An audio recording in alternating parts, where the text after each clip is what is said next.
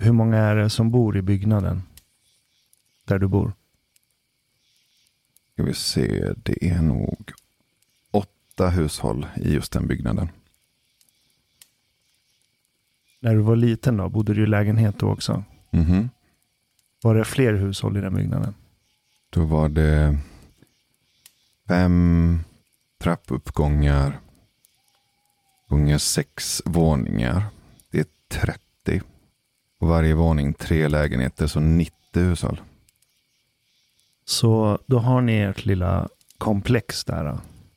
Med 90 hushåll. Och vissa är familjer, vissa kanske bor själva. Så ni är väl ungefär ja, men mellan 200-250 pers Just det, i det komplexet. en liten stam. En liten stam. Och sen vill jag fråga dig. Vad skulle kunna hända i byggnaden? För att du ska känna ja, men att allting är inte riktigt under kontroll.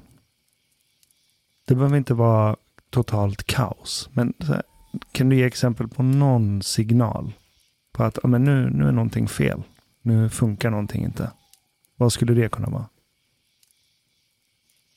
Om det är en lägenhet där det plötsligt blir ett ökat inflöde av människor som ringer på, knackar på, kanske på udda tider, väldigt tidigt på morgonen, väldigt sent på natten. Människor som kommer dit en gång och aldrig syns igen. Och att det blir en skillnad i hur det brukar vara. Att det avviker från normalitet men också att det är främlingar Just det. inblandade i, i bilden. Mm. Så det är någon form av otrygghet och kaosfaktor. Mm. Och sen, säg att det där sker. Ja men, eh, kanske en gång i månaden. En gång varannan månad. Så dyker det upp lite främlingar som du annars inte brukar se. De går och ringer på vissa av dörrarna. Och sen försvinner de. Och det, det är inget mer med det. Men säg att vattnet slutar funka Mm. en gång i månaden. En timme på morgonen. That's it. Mm. Vattnet bara försvinner. Och så kommer det tillbaks igen. Och så kanske fastighetsägaren eller vem det nu är. Ja, man skickar ut ett mejl om att ja, vi har haft lite problem med vattenledningen. Det är fixat. Just det. Och sen säger vi att på allt det här så börjar strömmen gå. Någon timme varannan vecka sådär. Inget stort problem. Den brukar gå väldigt tidigt på morgonen säger vi. Någon obetydelselös dag i veckan. Men förr eller senare när alla de här små sakerna börjar hända som avviker från, ja, men du sa det väldigt bra, normaliteten. Mm. Som skapar en sorts trygghet för dig. Någon gång när de här olika händelserna börjar lastas på varandra så kommer det komma en punkt där du känner att hmm, det verkar som att de som har ansvar att hålla kontroll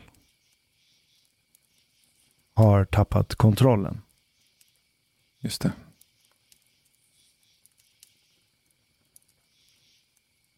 Och var den punkten går kan ju skilja sig väldigt mycket. Det beror på vem du är, vad du har för erfarenheter innan. Och sånt. Men någon gång kommer det komma en punkt. Där en viss andel av alla hushåll som bor där kommer känna att nej, nu har de som ska hålla ordning och reda här tappat kontrollen. Det vore ju väldigt onaturligt om inte den reaktionen skulle uppstå. Just det.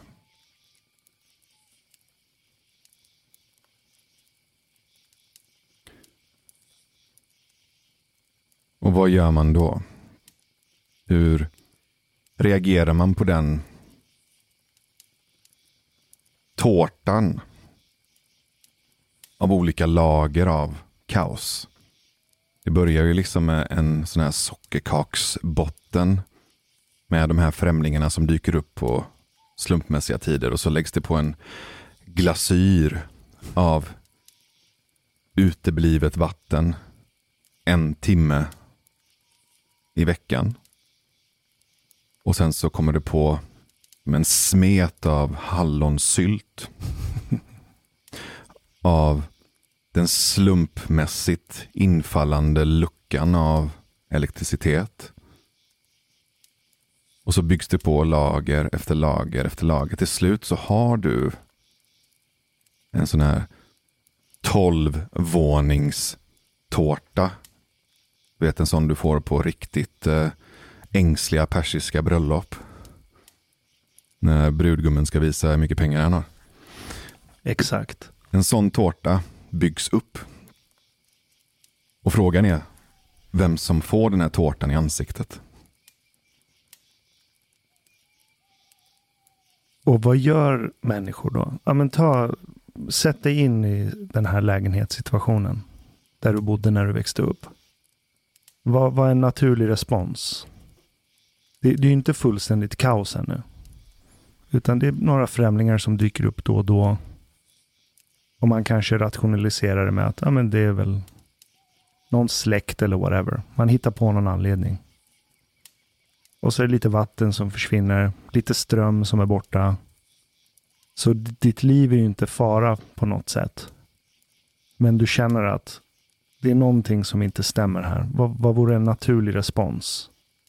En lugn första så kallad rationell respons.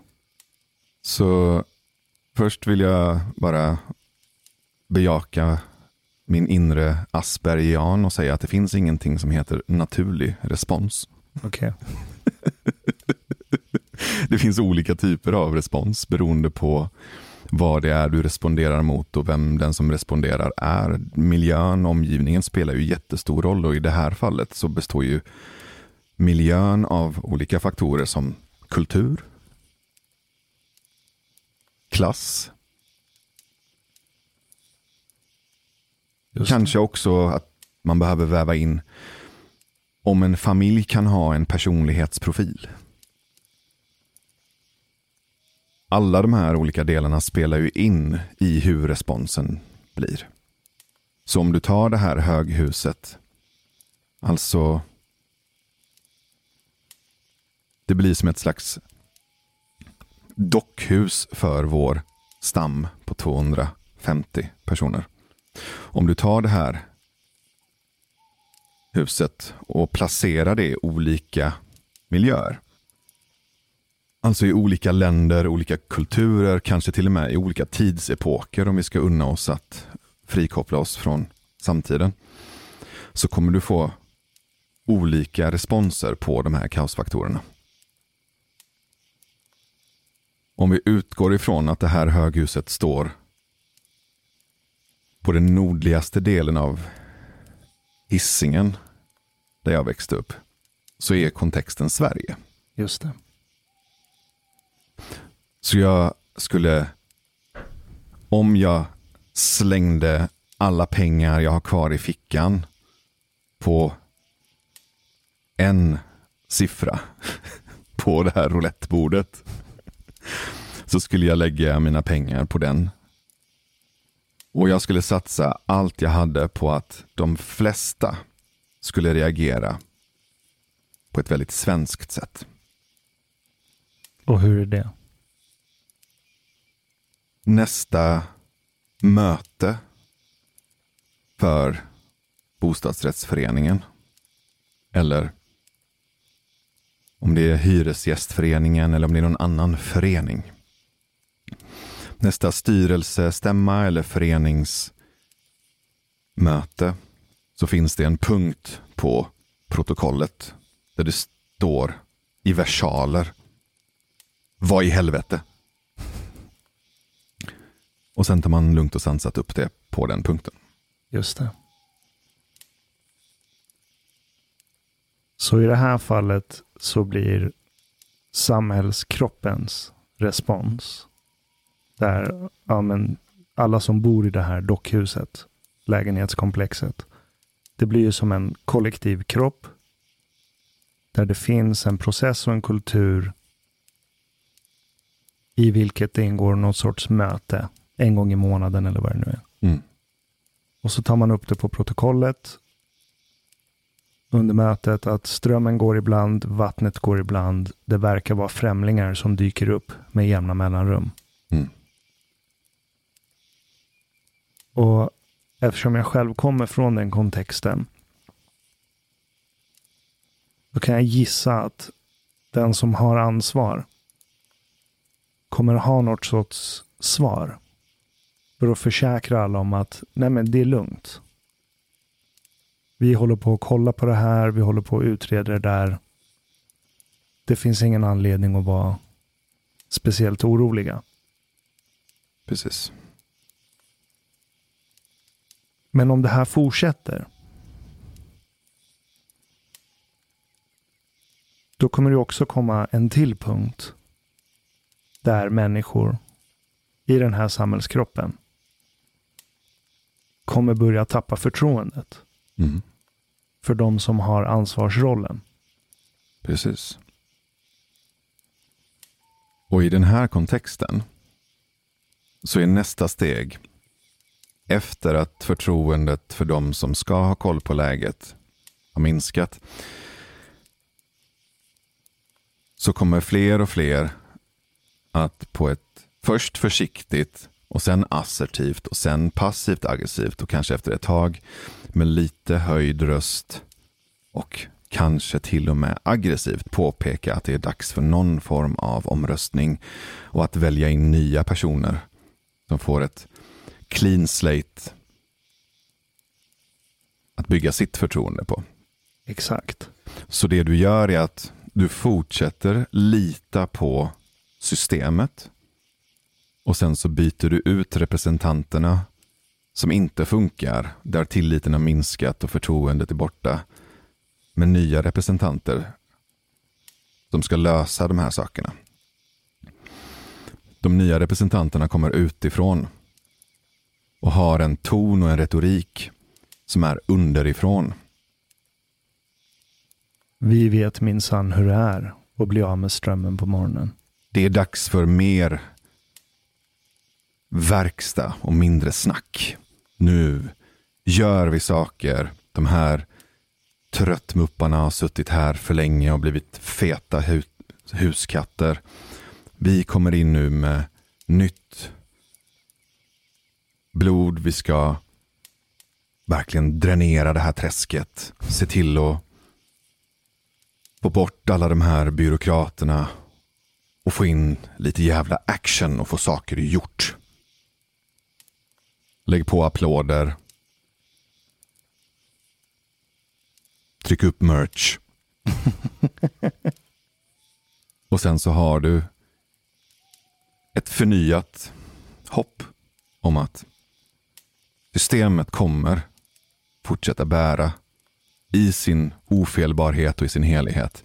Det enda vi behöver är någon annan som fixar det som de förra inte lyckades fixa. Och de säger ju att de kommer fixa det. Du ser ju på dem att de är fulla av energi. Du hör ju att det finns handlingskraft, för han säger ju att det finns handlingskraft. Och vad som helst är ju bättre än den här trötta, senildementa, virriga gubben som inte ens vet att han sitter i ett styrelserum. Som glömmer bort vad han säger mitt i presentationen av punkt 4 i protokollet. Hellre då någon som är aggressiv, som är på och pekar med hela handen. än den här tröttmössan som har fostrats i det här byråkratiska, sega, tröga systemet som uppenbarligen inte har löst de här problemen. Där finns ju ett bagage. Där finns alla misstag. Där finns allting som inte har funkat. Men den här nya, det är ju som att gå på dejt efter att du precis har blivit singel och kommit ur en lång relation.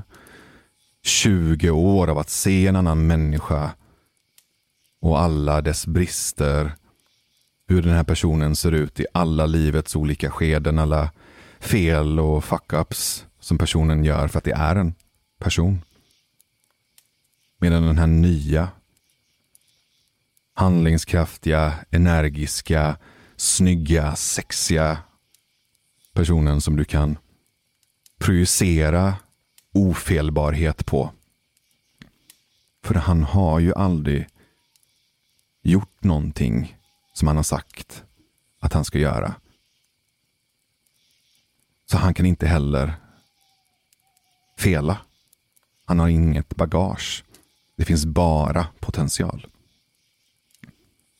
Och snygg och sexig i lägenhetskomplex-kontexten. Det är ju en person som du känner representerar dig. Som lider av samma otrygghet som du lider av. Och inte spelar ner det du tar upp. Det är det som skapar karisman mm -hmm. för den här personen. Och det vore ju evolutionärt korkat om inte människor i kollektiv betedde sig på det här sättet.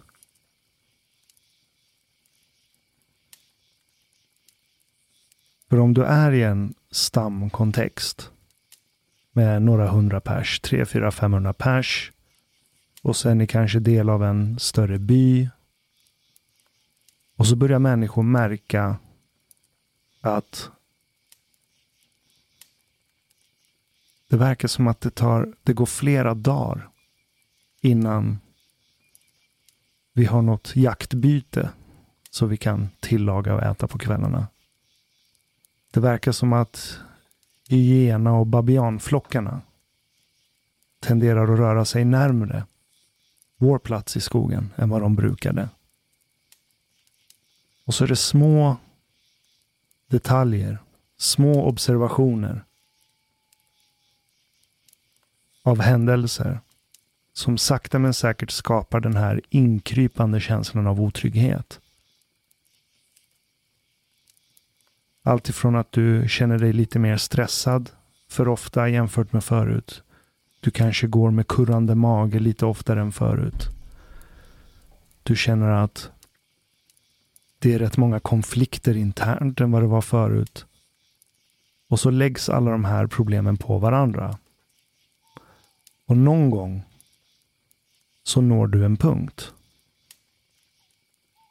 där en viss andel av stammen kommer behöva ifrågasätta ledarskapet.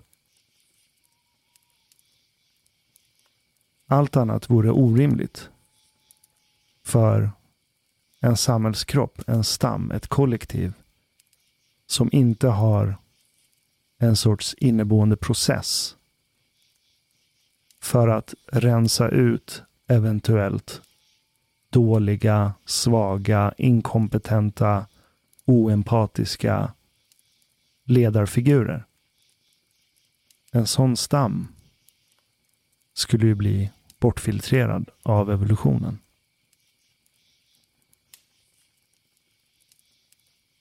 Och det finns ju ytterligare en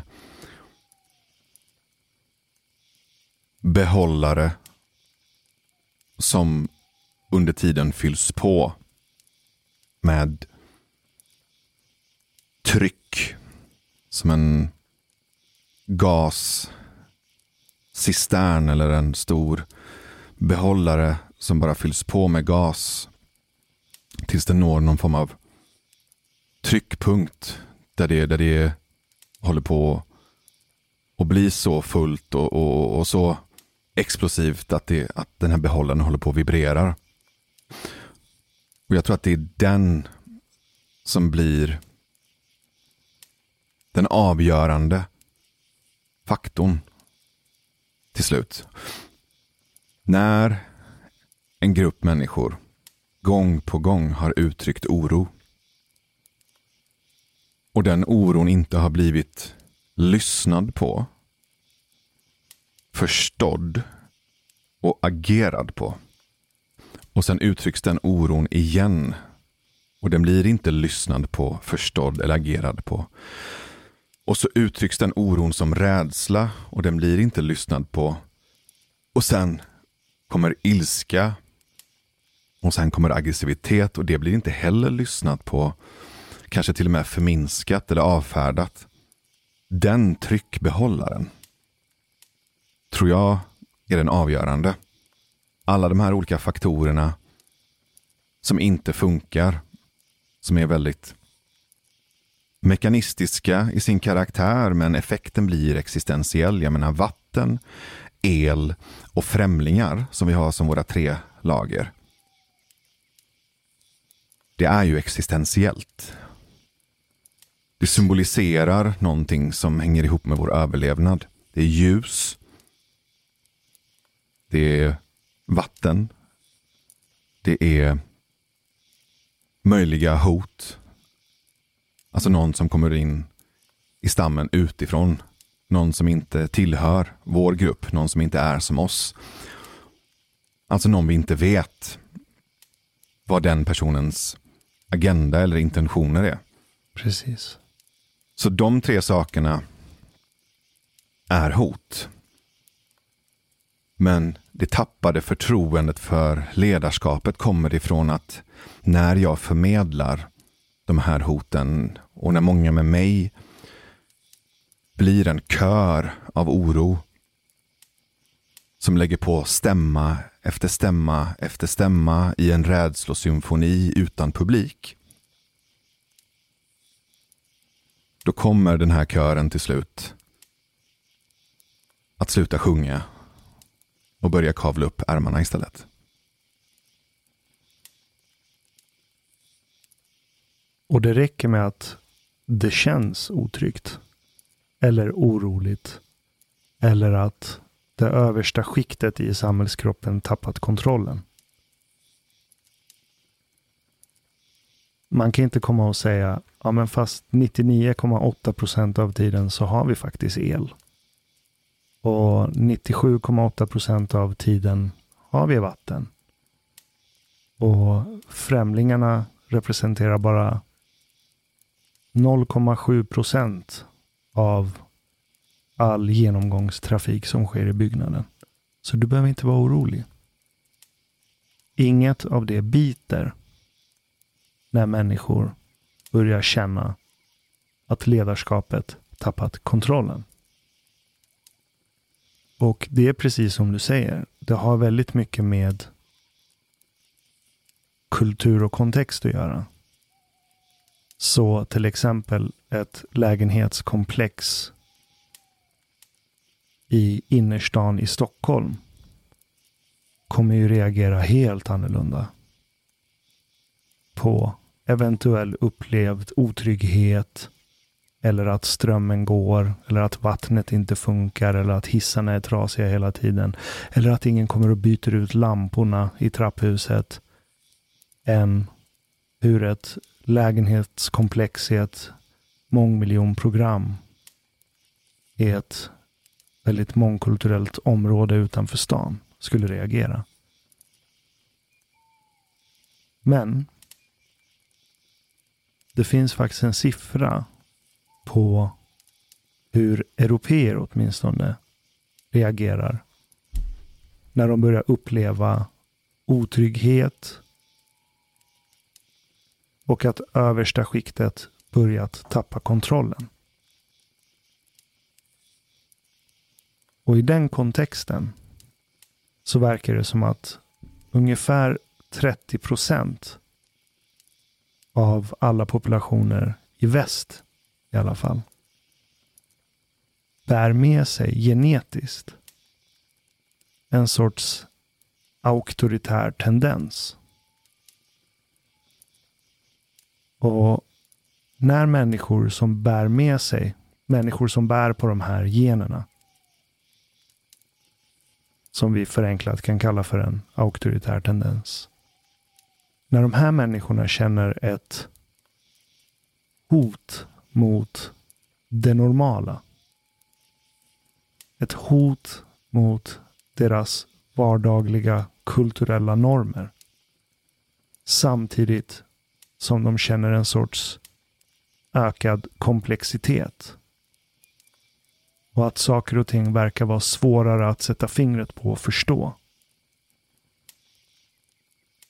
Så aktiveras den här auktoritära tendensen. Vilket gör att de här människorna börjar söka sig till karismatiska ledare. Som så kallat egentligen representerar de här människorna och deras behov och förstår deras oro och känner deras oro och har en sorts lösning på deras oro.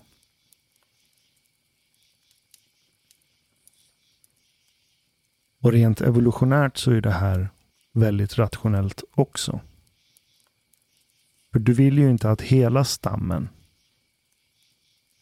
ska plötsligt snabbt vilja göra sig av med ledarskapet. Då blir det för mycket kaos. Men om en liten portion av samhällskroppen, av stammen, av gruppen, av kollektivet, runt 30 procent eller någonting, vaknar till, inser att saker inte stämmer och att ledarskapet ska bort. Och så installerar de en ny ledare. De är färsk, inte har ett bagage, har energi, representerar de här 30 procentens ideal och världsbild.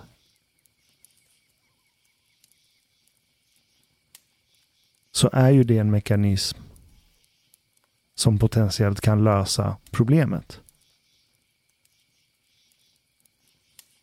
Med att du känner att dina normer är hotade, att komplexiteten har ökat, att tillvaron inte är lika trygg som förut. Det vore ju korkat om det inte vore så. Men för 50 000 år sedan om du kickar ut ledaren och installerar en ny. En som så kallat representerar folket i gruppen. Det som vi idag kallar för en populist. En som påstår att den representerar folket. Om du installerar den så kommer du ju inom en vecka veta om den här nya ledaren faktiskt löser problemen eller inte. Du kommer väldigt fort känna av om din mage kurrar lika mycket som förut. Om hyenorna som börjar närma sig byn allt mer plötsligt försvinner. Så du har en väldigt snabb loop av feedback. Där du kan få bekräftat att den här nya ledaren faktiskt klarar av sitt jobb. Men... In, in, innan vi går vidare i den här så har jag ett behov av att förstå vad du menar när du säger ordet auktoritär. För det finns ju både ordet auktoritär och ordet auktoritet. Just det. Så hur skiljer du de två orden åt? För jag tror att det finns någonting att säga om det. Auktoritär i det här fallet, det är en person som styr med hela handen. Som erbjuder ett narrativ där den ska ta tag i saker och sluta dalta. Och se till att lösa alla de här problemen som skapar oro en gång för alla. Någon som har kontroll. Och någon som är målmedveten och vet vart den ska. Så det räcker inte med att utstråla auktoritet. Det finns många ledare som utstrålar auktoritet utan att ha en auktoritär aura runt sig.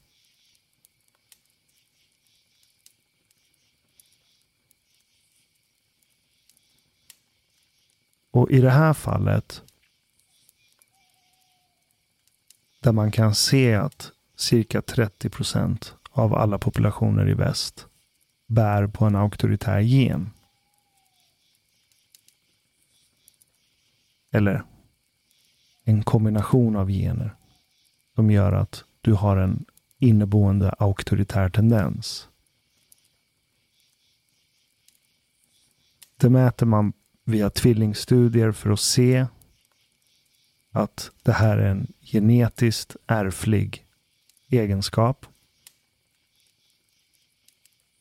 Och hur auktoritär du är mäter man på de här personernas syn på barnuppfostran. Så för mig, eller jag tolkar det som att ja, det är en person med auktoritet, men också som styr delvis med hela handen. För det måste du göra med barn.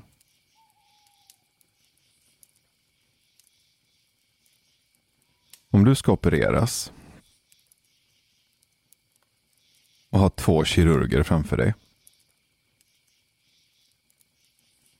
Du har kirurg blå och kirurg röd. Kirurg blå har gjort den här operationen 20 gånger innan. Och lyckats med den. Framgångsrikt 17 gånger av 20.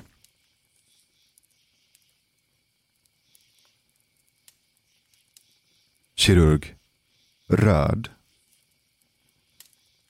ägnar hela mötet åt att med hög röst säga vad det är kirurg blå har gjort för fel de tre gångerna där det gått åt skogen. Och sen ställer sig kirurg röd upp bakom sitt skrivbord i sin vita rock och proklamerar med hög röst alla fel som alla kirurger har gjort innan. Och vad som minsann ska göras nu. Så skillnaden för mig i mellan orden auktoritär och auktoritet är att en auktoritet gör det den säger. Och någon som är auktoritär säger det den ska göra. En auktoritet är någon som kan, någon som har gjort. Och det är en etikett du får baserat på kompetens och inte kommunikation. Och någon som är auktoritär har inte nödvändigtvis gjort någonting eller lyckats med någonting och kan därför inte heller ha gjort särskilt många fel och lägger nästan all sin vakna tid på att prata och berätta om alla fel alla andra har gjort och alla rätt som den själv ska göra. Sen kan du ha vissa personer som både har auktoritet och är auktoritära.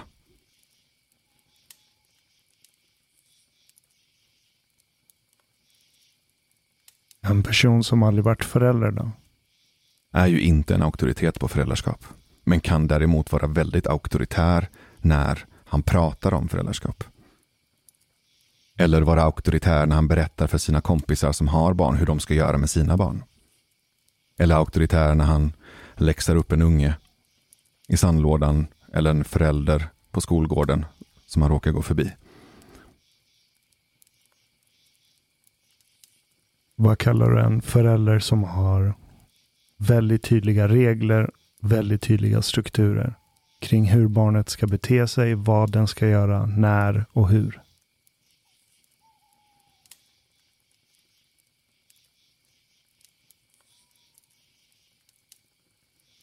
Det beror på.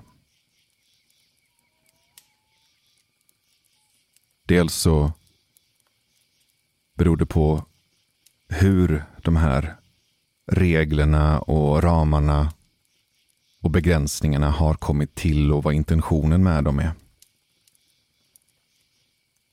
Hur rigida de är. Hur flexibla de är. Hur beredd är personen på att ständigt uppdatera sin bild av barnet och barnets utveckling. Lite som när du som småbarnsförälder inser att du behöver köpa nya skor en gång per halvår för att barnet växer så snabbt. Det är ju samma sak med din bild av barnet. Och ramarna och reglerna och begränsningarna Det är ju därför vi i våra kroppar inte har gränser, vi har membran. Och skillnaden på en gräns och ett membran är att ett membran andas och kan liksom röra sig. Det är fortfarande en slags begränsning. Men det är en dynamisk sådan. En gräns eller en vägg till exempel är hård. Den har stelnat. Så beroende på hur du förhåller dig till de gränser och regler du sätter som förälder, hur du har satt dem, hur benägen du är att uppdatera din bild av barnet, dig själv, omvärlden, miljön, kontexten, så avgör det i huruvida du är en auktoritet eller om du är auktoritär. Det är exakt det här mönstret man kan se. Om man mäter föräldrars respons på hur de agerar i olika situationer i sin uppfostran av sina barn. Ju mer rigida de är, ju mindre dynamiska de är, ju mindre membran de har. Desto större sannolikhet att de vill rösta på en ledare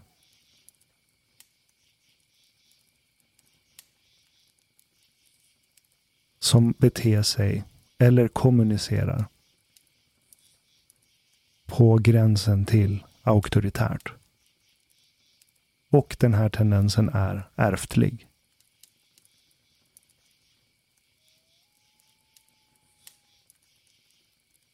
Så det har mer med rigiditet i så fall att göra. För att svara på din fråga. Ju mer rigid du är i din barnuppfostran. Ju mindre du låter barnet bestämma och ju mindre du låter dig själv anpassa din uppfostran efter vad som faktiskt händer i verkligheten. Desto mer vägg, desto mer förstelnad du är. Desto större tendens har du att rösta på en ledare som börjar gränsa till att kommunicera auktoritära budskap.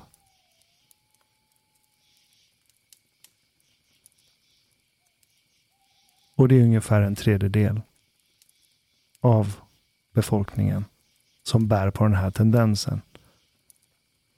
Men kom ihåg att det är bara en tendens.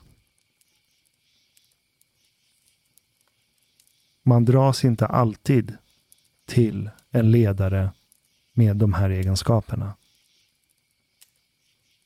En ledare som till exempel Donald Trump eller Marie Le Pen.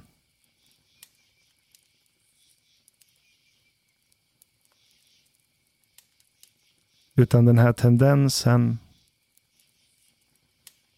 ökar och förstärks när en sån här människa inte upplever förändring nödvändigtvis. Det är inte förändringen man är rädd för. Utan det är ökad komplexitet i vad som händer. Och varför saker händer och varför saker är som de är. Det är ökad komplexitet och en upplevelse av att dina normer är under hot.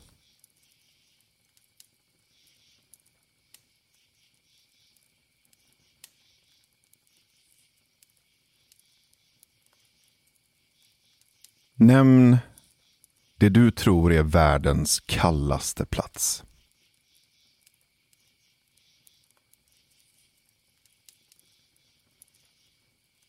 Svalbard. Föreställ dig att du sitter på ett gammalt eh, fartyg på väg till Svalbard. Och så kliver du i land. Och det är 27 minus. Och det blåser så det känns som 42. 42 minusgrader som upplevelse. Och du står där och fryser. Varför fryser du? För att jag inte har tillräckligt med kläder. Precis. Inte för att det är 42 minus. Så det är inte den ökade komplexiteten ensam som skapar oron. Det är bristen på kaos, plagg. Det är bristen på förmågor att röra sig i, förstå kaosets natur, förstå dess underliggande principer. På samma sätt som du förstår kyla. Okej, okay, det är 42 minus. Då tar jag med mig varmare kläder. Jag tar på mig en mössa, extra varma strumpor, för jag vet att det kommer göra ännu större skillnad. Jag tar på mig lager på lager. Jag har med mig ombyte. Jag har med mig olika typer av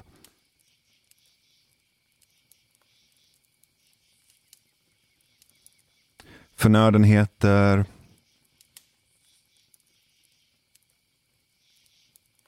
Sånt som gör att jag kan hantera en förfrusen lem eller om jag skulle få frost i mustaschen eller andra typer av fenomen orsakade av kyla.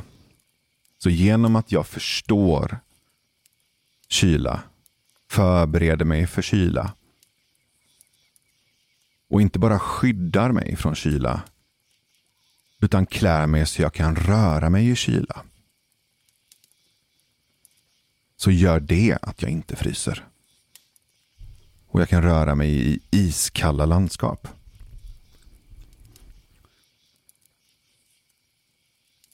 Om du har bott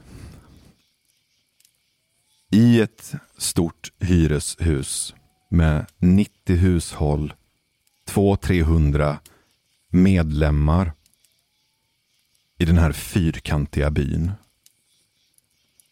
Kvadratisk eller kanske till och med eh, rektangulär om jag ska vara precis.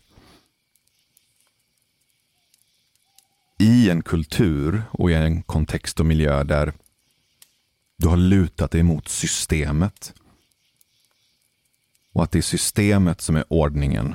Det är föreningen som är ordningen. Det är myndigheter, institutioner som har byggts över tid. Som alla har viskat lita på oss, lita på oss, lita på oss under så lång tid. Att du har börjat ta den här viskningen för verklighet.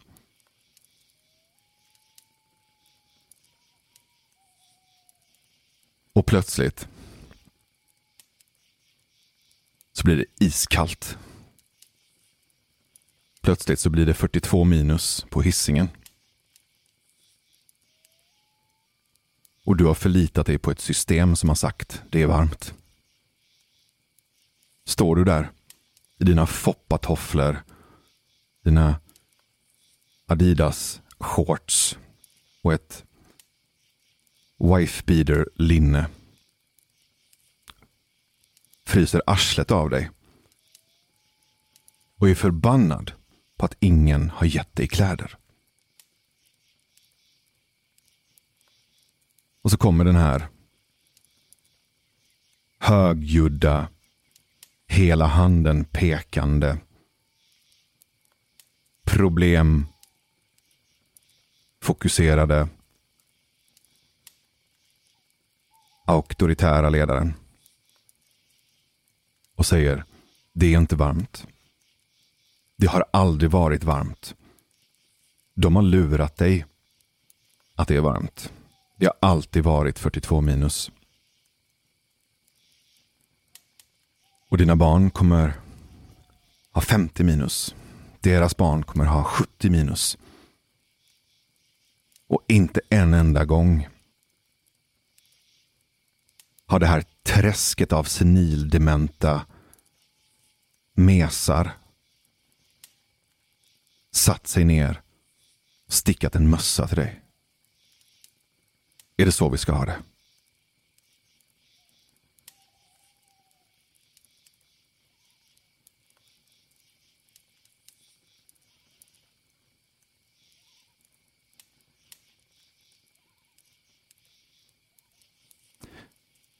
Känner du till uh, The Resistance Line? Nej, vad är det? Är det en film? Det låter som en film nu när jag hör dig ställa den frågan. Låter som en collaboration mellan Tom Hanks och Steven Spielberg om en liten eh, pluton under andra världskriget som höll en bunker i 72 timmar mot tyskarna.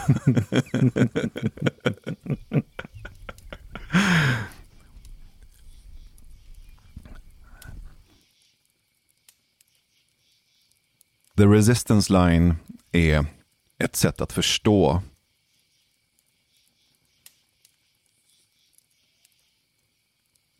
stammens växande oro när en grupp blir orolig och rädd och fortsätter vara det och vad som sker steg efter steg. Och idén kommer ifrån en kvinna som heter Myrna Lewis. Hon är vit sydafrikan. Det kallas eh, african, va? Afrikan. Afrikans. Mm. Eller det språket. Det var inget. Precis, men det är väl eh, som jag förstår det barnbarnsbarnen till de gamla holländska kolonisatörerna, va? Just det. Det är därför alla säger ja. Det är som det där bandet. Vad heter de? The... De här två galningarna. Ja. Just det. Så föreställ dig en linje. Tänk dig ett streck. Vågrätt streck. Längst ut till vänster är första punkten. Och första punkten kan vi kalla för nej. Det är en grupp människor som säger nej. Vi vill inte ha främlingar som springer i trappuppgången. Vi vill ha portlås. Nej, vi vill inte ha öppna dörrar till den lodräta korridoren som leder till våra hem, till vårt allra heligaste. Nej. Vi vill inte att vår vattenförsörjning stängs av en timme i veckan. Vi vill inte kompromissa med inflödet av rent dricksvatten, duschvatten eller vatten till disk och tvättmaskiner. Nej, vi vill inte. Och nej, vi vill inte ha elavbrott som dessutom infaller på slumpmässiga tider där våra barn kanske sitter och gör sina läxor. Där vi sitter och jobbar eller umgås med familjen eller lagar mat. Någon kanske har någon form av medicinsk apparat eller någon form av maskin hemma som gör att man kan sova bättre eller röra sig bättre i hemmet på grund av någon skada. Energiförsörjningen till våra hem är också energiförsörjningen till våra liv och kan i många fall både vara obekvämt och i vissa fall vara direkt farligt och skadligt för oss. Nej, vi vill inte att den försörjningen stängs av. Så första punkten är nej. En grupp som säger nej. Om den gruppen inte lyssnas på så fortsätter vi högerut på linjen till nästa punkt. Vi kan kalla nästa punkt för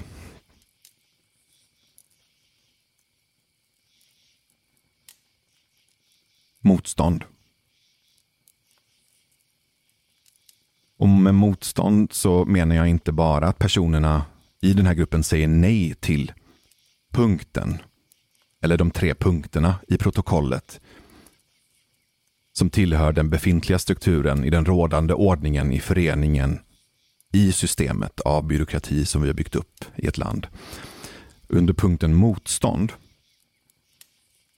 dit gruppen har kommit för att de inte blev lyssnade på på punkten nej. På punkten motstånd så säger gruppen nej till systemet. Gruppen säger nej till att lösa saker med dagordning, med förening, med myndigheter, institutioner och system. De dyker upp i systemet och säger nej till systemet. Och om de inte blir lyssnade på då, så fortsätter vi resan högerut. Tredje punkten är frånvaro. Gruppen slutar dyka upp till mötena.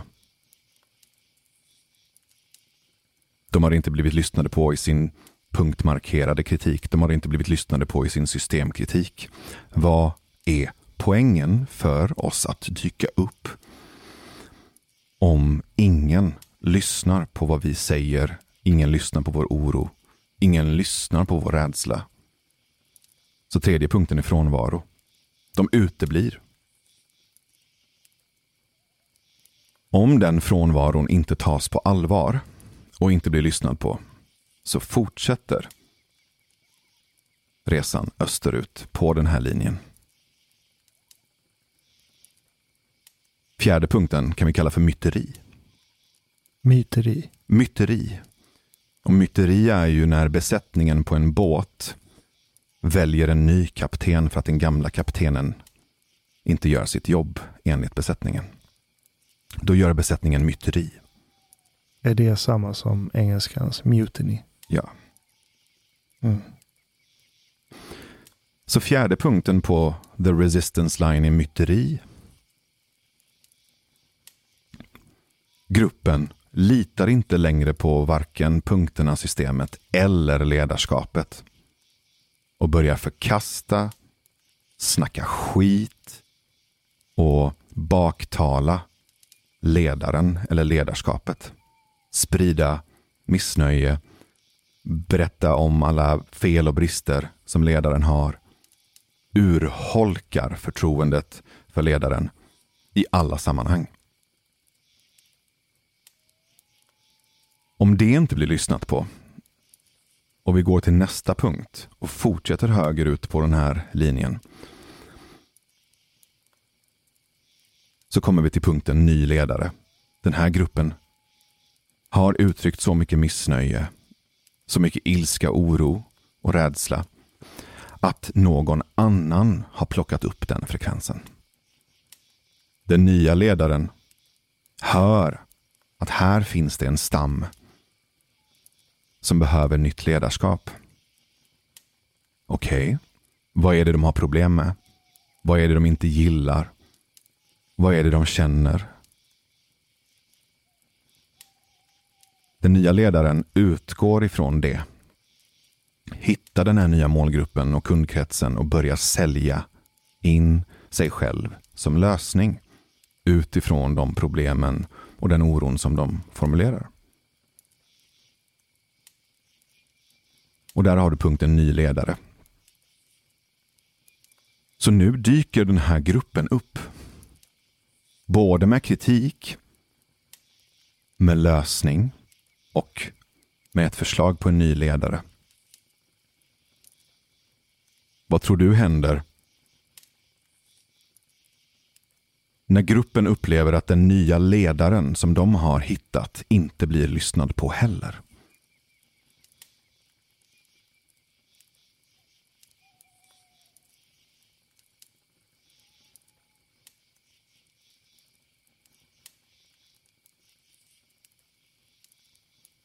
Det var ingen retorisk fråga.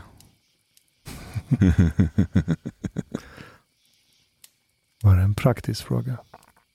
Ja, vad tror du händer när den här gruppen har kommit så här långt på linjen, valt en ny ledare och det gamla systemet och det gamla ledarskapet ser det här hända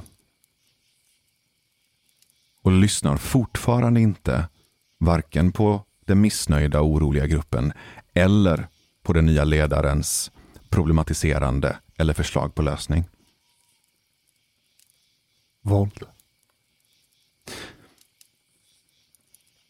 Så sista punkten på the line of resistance är antingen våld eller separation.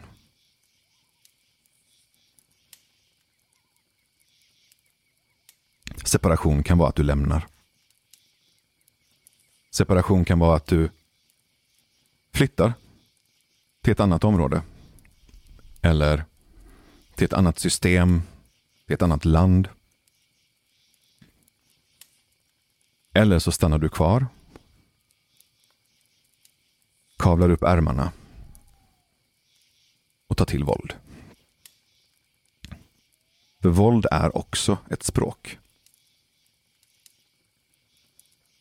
När du har använt munnen, när du har använt orden, när du har använt språket, när du har skrivit, klagat, pratat, höjt rösten, kanske till och med skrikit,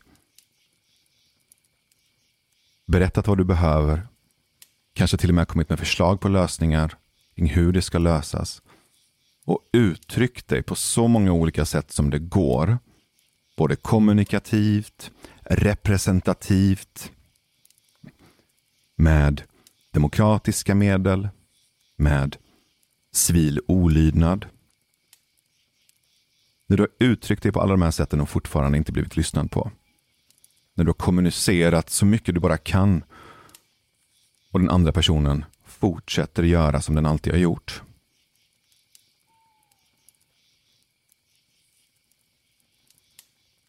Då funkar ju nävarna också som ett slags språk. Då får jag markera det jag säger tydligare. Då får jag säga det på det här sättet. så att du förstår vad jag menar. Så sista hållplatsen är våld och separation. Och det här är ju ett sätt också att visualisera dels att det här sker över tid.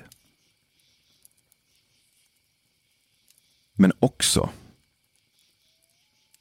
att ställa upp att den här tryckkokaren skapas inte av den nya ledaren. Den nya ledaren är jävligt bra på att sniffa till sig gas. Och hitta de här läckande gasbehållarna som är så fulla av stinkande, svaveldoftande missnöje. Så pass fulladdade att de här behållarna står och vibrerar och skallrar. Och inte bara doften utan ljudet hörs för den som vill höra den typen av frekvenser.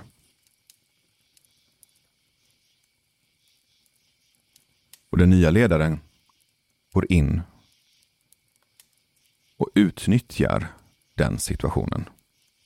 Men det är inte den nya ledaren som bygger den situationen själv.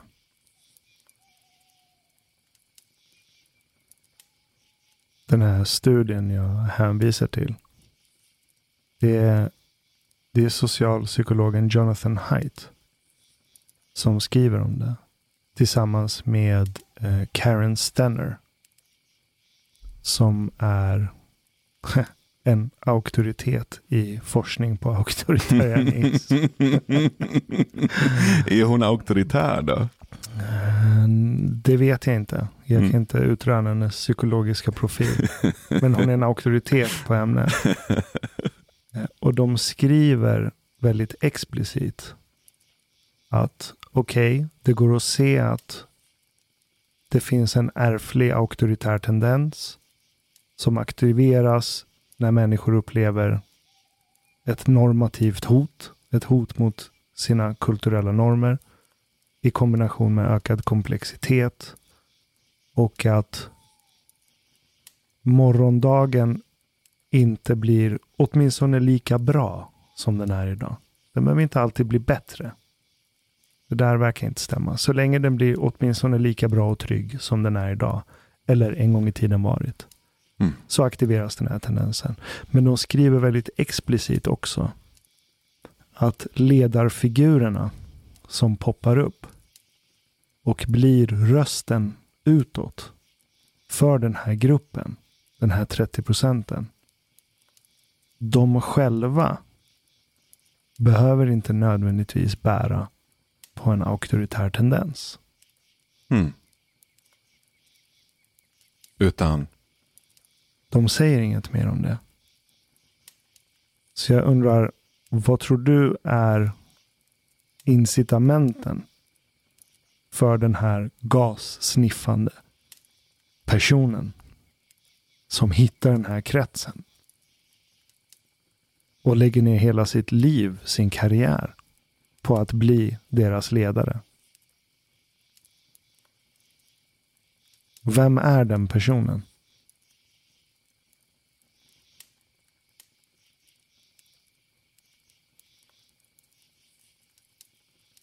För att närma mig svaret på den frågan i form av ett resonemang och inte så mycket ett facit så provar jag mig fram.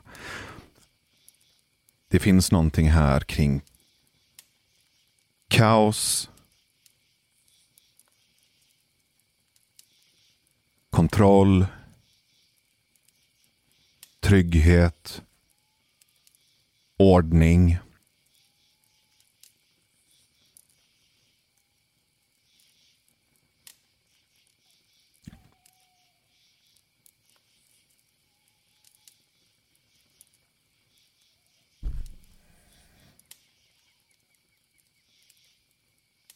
När jag inte känner mig trygg så har jag lätt att gå in i olika typer av kontroll. När jag känner mig trygg så har jag mycket lättare att släppa kontrollen. Exakt vad som får mig att känna mig trygg kan vara olika i olika sammanhang. Om jag tar ett exempel i ett samtal. Om jag vet att det jag säger till dig i ett samtal inte sprids utanför vårt samtal. Att det inte kommer komma ut utanför rummet. Så känner jag mig trygg. Att prata med dig om saker som jag tycker är jobbigt eller skäms för. Saker som jag inte är stolt över i mig själv. Om jag känner mig trygg så kan jag släppa kontrollen. Jag kan sänka garden. För den tryggheten gör att jag vet att du kommer inte skvallra, du kommer inte håna, du kommer inte utnyttja det faktum att jag har ställt mig framför dig och blottat mina svagheter.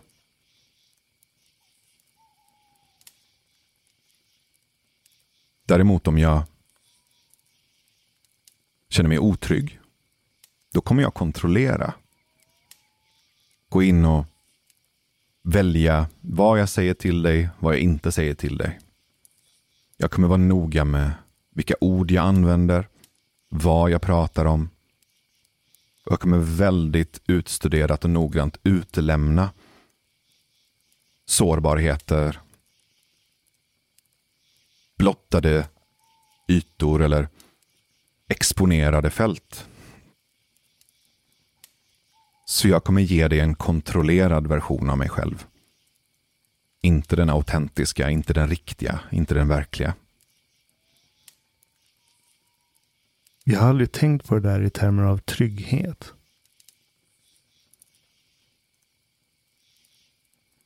Det finns ju ett narrativ om att män inte kan prata om känslor. Och män är rädda för att visa sig sårbara. Och allt det där. Mm. Skulle du säga att det har att göra med att män inte är trygga?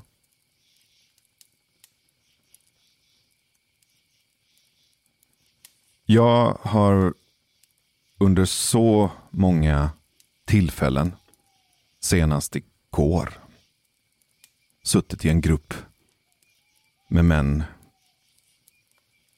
i byn där de har släppt garden och pratat med varandra på riktigt. Visat sig sårbara för varandra, bett varandra om hjälp. Delat med sig av sina psykologiska eller emotionella, relationella, existentiella utmaningar. Och sen blivit mötta med stöd, med kärlek, med lyssnande, med lösningar, med nyfikenhet. Så jag tror inte att det går att säga att män är trygga. Eller att säga att män inte är trygga. Det funkar inte riktigt så. Utan det handlar så mycket om gruppen, flocken, kulturen, jargongen.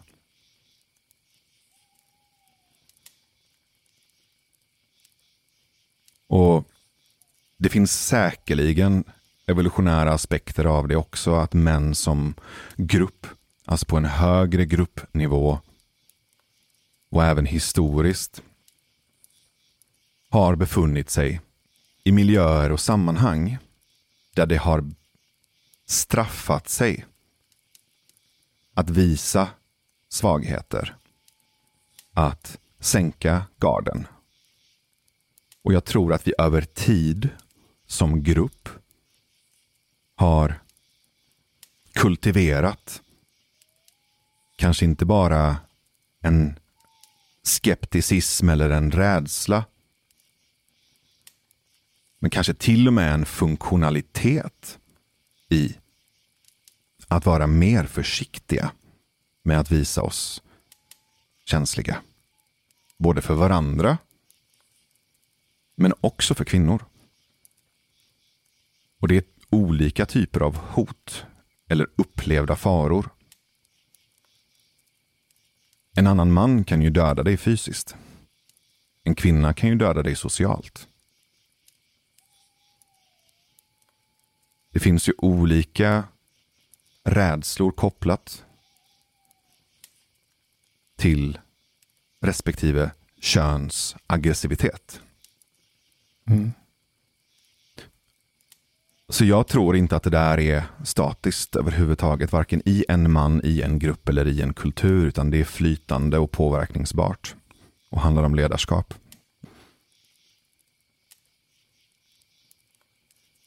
Men om jag fortsätter på den här tankegången som jag påbörjade med rädsla eller otrygghet, kontroll, kaos, ordning, rigiditet.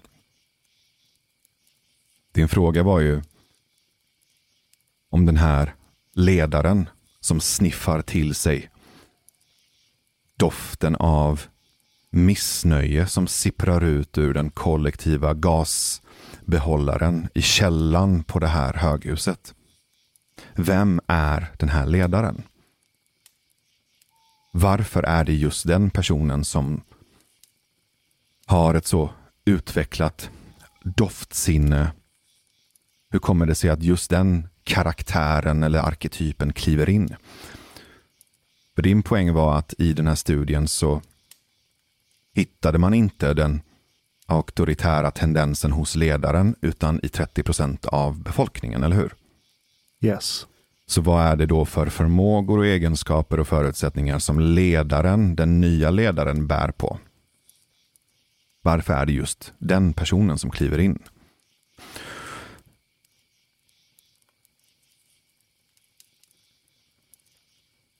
Och där behöver jag nästan ställa upp ett galleri av olika ansikten. Jag behöver titta på Trump, Putin, Stalin, Hitler, Mao, Pinochet, Pol Pot. Vad har de här gubbarna gemensamt? Och tillhör de samma kategori överhuvudtaget? Exakt.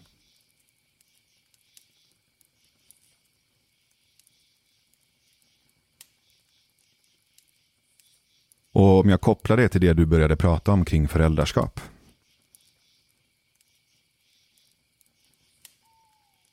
Då skulle jag säga att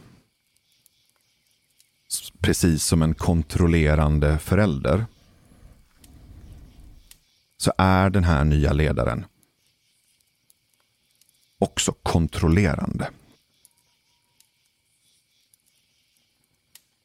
Och när jag säger kontroll så menar jag att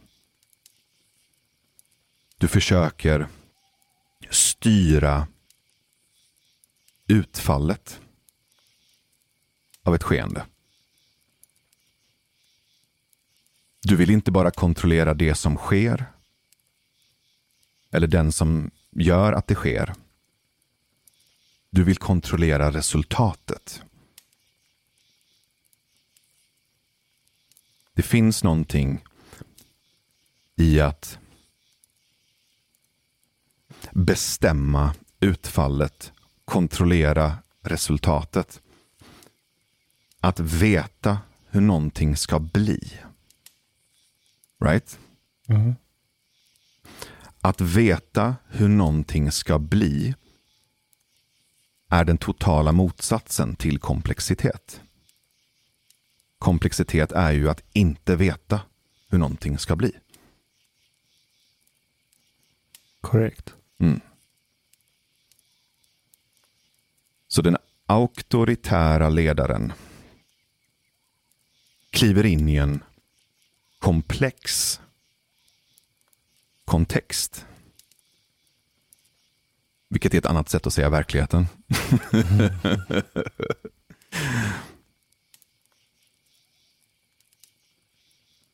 och kontrollerar skeendena och påstår sig kunna styra utfallet.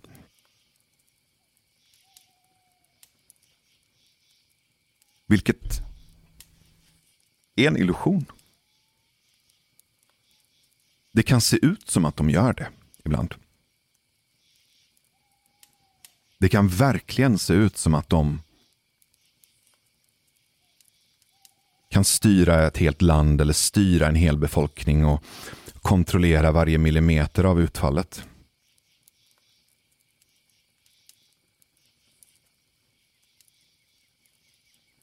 Men vad brukar det leda till? Och vad brukar hända på lång sikt?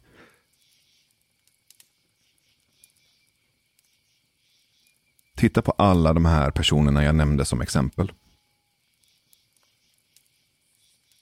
Hur brukar berättelsen sluta? Och står nästan alltid på sista sidan av sagan om den kontrollerande ledaren.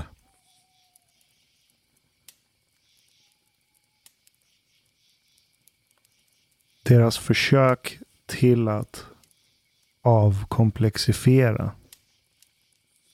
gör att deras egen tillvaro blir så mycket mer komplext. Att vissa av dem till och med tar livet av sig. Mm.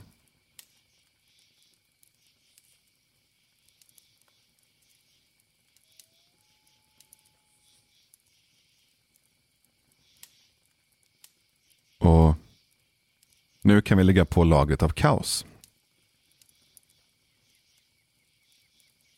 Så vad är skillnaden på kaos och komplexitet? Om du får leka lite med det. Skillnaden på kaos och komplexitet. Mm.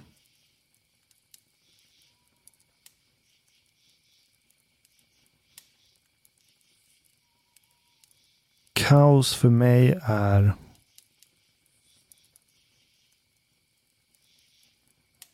upplevelsen av att du inte är i kontroll i ett komplext scenario. Samtidigt som du av någon anledning utgår ifrån att du borde ha kontroll. Exakt. Så kaos, det är en känsla Mm. snarare. Yep. I vardagligt tal i alla fall. Medan komplexitet är en beskrivning. Precis. Så det du säger nu är ganska lätt att applicera på liknelsen på Svalbard. Att det är 42 minus på Svalbard är ett faktum. Att det är kallt är en upplevelse. Att verkligheten är komplex är ett faktum. Att verkligheten är kaos är en upplevelse. En av reaktionerna på kaos, förlåt, en av reaktionerna på komplexitet kan vara att du upplever det som kaos. För du känner dig otrygg i det komplexa. Så vad är det som gör att en människa eller en grupp känner sig otrygg i verkligheten? För vi tänker ju att vi lever i verkligheten, att vi alltid har levt i verkligheten. Så hur kan det vara främmande för oss? Hur kan vi vara så ovana, otränade och oförberedda för verkligheten? att vi står på Svalbard i 42 minus och fryser arslet av oss. I foppatofflor, Adidas shorts och wifebeater-linne. Och undrar varför hyresgästföreningen eller bostadsrättsföreningen eller åtminstone Bosse från styrelsen inte skickade med en packlista inför resan. Det är ju barn. Det är ju föräldralösa barn. Vars så kallade föräldrar också är föräldralösa barn. Vars föräldrar också är föräldralösa barn. Att vara vuxen är ju att vara i verkligheten. Och leva i verkligheten. Inte i de disneyfierade illusionerna om verkligheten. Inte i något slags Peter Pan trippigt Neverland. Inte i någon slags Askungen saga på väg till balen. Sökandet efter prinsen som ska rädda dig eller prinsessan du ska rädda. Verkligheten är inte en berättelse. Och i den komplexiteten som verkligheten är, alltid har varit, alltid kommer vara. Så finns det ju en möjlighet. Och möjligheten är att lära sig, både själv och tillsammans, att leva i det komplexa. Att inte veta.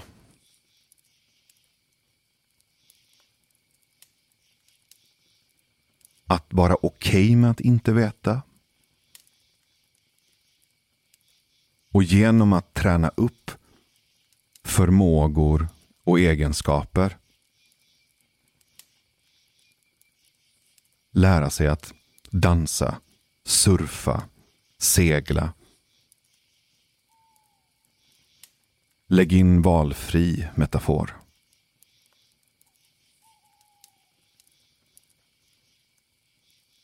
Då behöver du ingen som pekar med hela handen. Då behöver du ingen som står och rabblar förenklade lösningar till ett komplext problem. Då ser du inte en ledare som står framför dig. I en alldeles för stor, illasittande kostym. Orange hår eller liten mustasch. Du ser en liten pojke. Och den pojken är ju han. Det är ju Pol Pot. Det är ju Adolf Hitler. Det är Donald Trump. Det är en liten pojke som är otrygg. Som upplever komplexitet som kaos. Där allt som är främmande är skrämmande. Där allt som är oförutsägbart är skoningslöst. Där att säga jag vet inte. Jag kan ha fel. Jag behöver hjälp. Jag kan inte. Alla de här mänskliga och nödvändiga sakerna som vi säger till varandra när vi är i det okända är tecken på svaghet.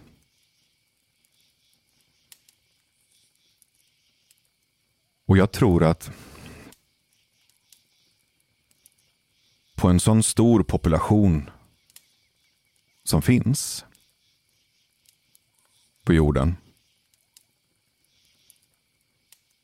så finns det ju alltid outliers. Om du har en grupp människor brukar du alltid hitta någon form av normalfördelning i mitten där många befinner sig och så har du längst, längst ut på kanterna extremer, eller hur? Just det. Och den här normalfördelningskurvan, om du skulle titta på den och jämföra gruppen män och kvinnor så är kvinnor på gruppnivå mycket jämnare. De har färre outliers. Färre extremer. Åt båda hållen. Om du tittar på gruppen män så är extremerna mer extrema.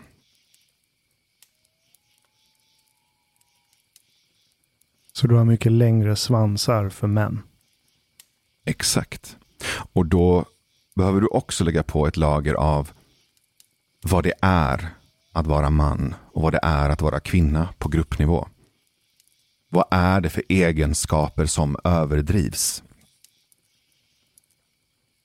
Och om vi utgår ifrån tankemodellen att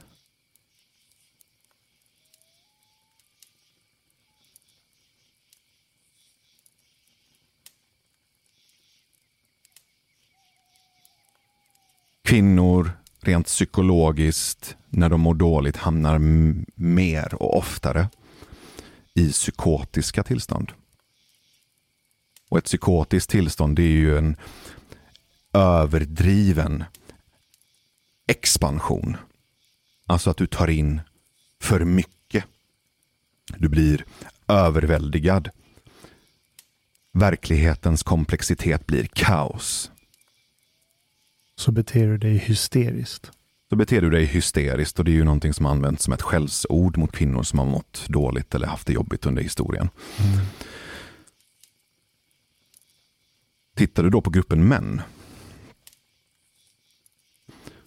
så är det ju inte psykotiska beteenden som dominerar. Det är ju neurotiska beteenden. Kontroll. Som springer ur ordning och överdriven ordning. Överdriven renlighet. Överdriven aversion mot främmande element, mot smuts. Och den överdrivna ordningen, den överdrivna kontrollen och neurosen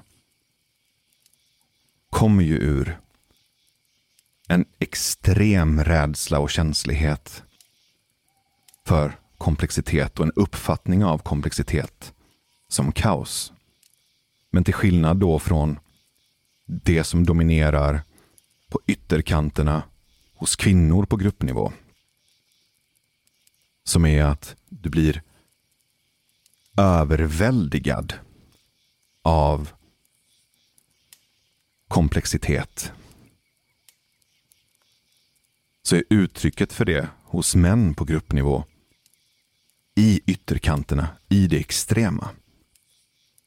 Motsatsen. Så det är inte överdriven expansion, det är överdriven isolation. Du stänger av. Du stänger av dina känslor. Du stänger av ditt hjärta. Du stänger av din empati. Du stänger av dörrarna till andra, alltså dina relationer. Du gör dig själv ensam och försöker kontrollera dig själv så mycket det bara går. Som ett försök till ett motgift mot det kaoset du upplever. Av allt det som komplexiteten innebär, nämligen att du kan inte styra. Du kan inte förutsäga. Du kan inte kontrollera. Jag tänker på två saker.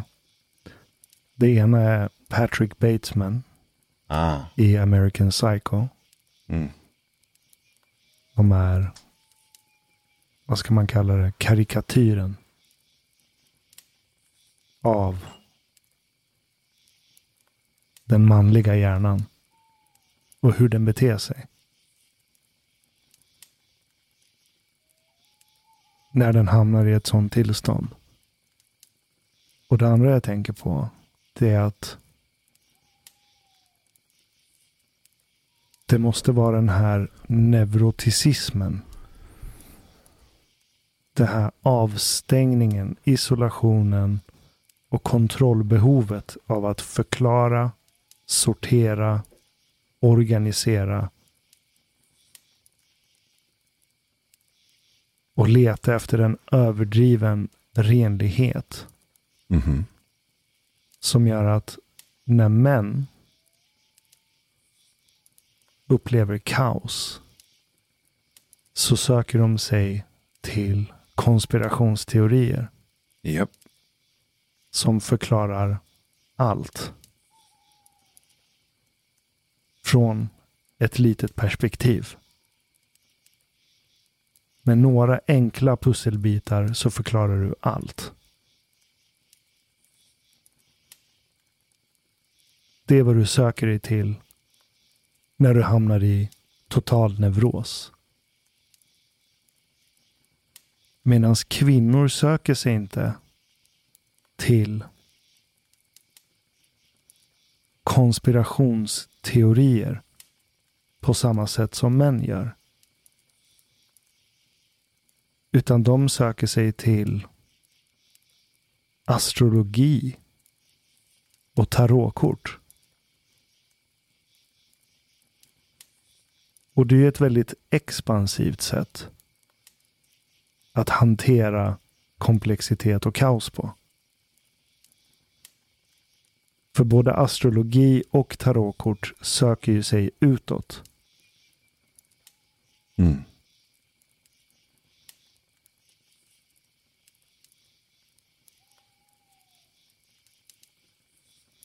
Jag fortsätter på det spåret och bygger på.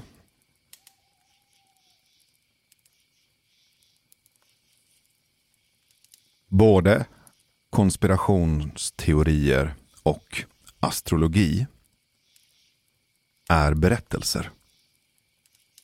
Precis som du sa, du tar ett stillbildsfoto på en värld som är i ständig komplex förändring. Så tar du en bild. Ett fruset ögonblick. Och så kallar du bilden för världen. Du kallar ögonblicket för tiden.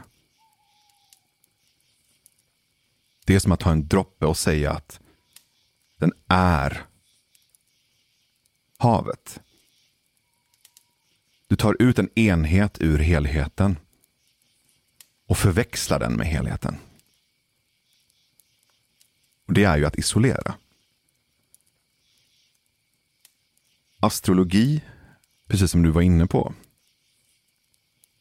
är ju på ett sätt mer expansivt. Men det är också en berättelse.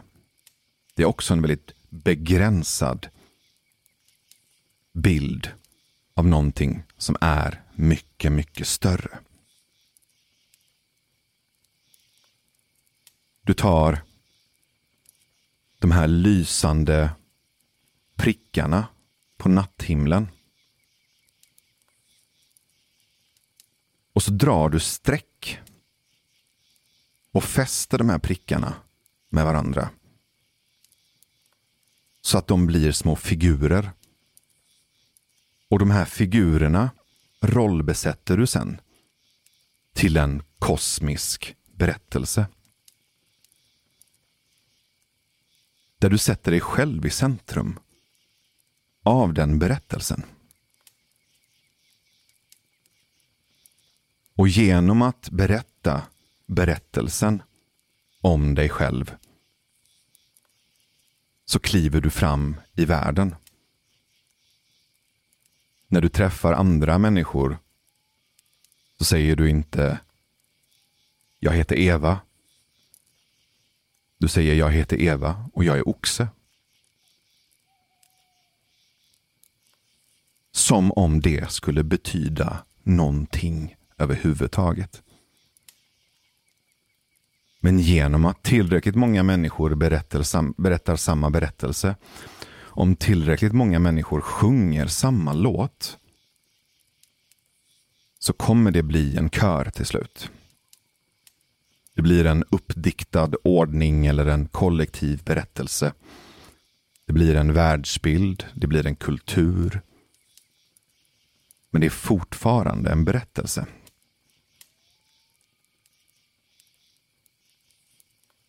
Men berättelserna skiljer sig åt. Hur begränsade de än är så skiljer de sig åt. För berättelsen som används genom astrologin är ju relationell. Den handlar om det sociala samspelet. Och genom att befästa noderna, alltså personligheterna i det sociala systemet som är flocken,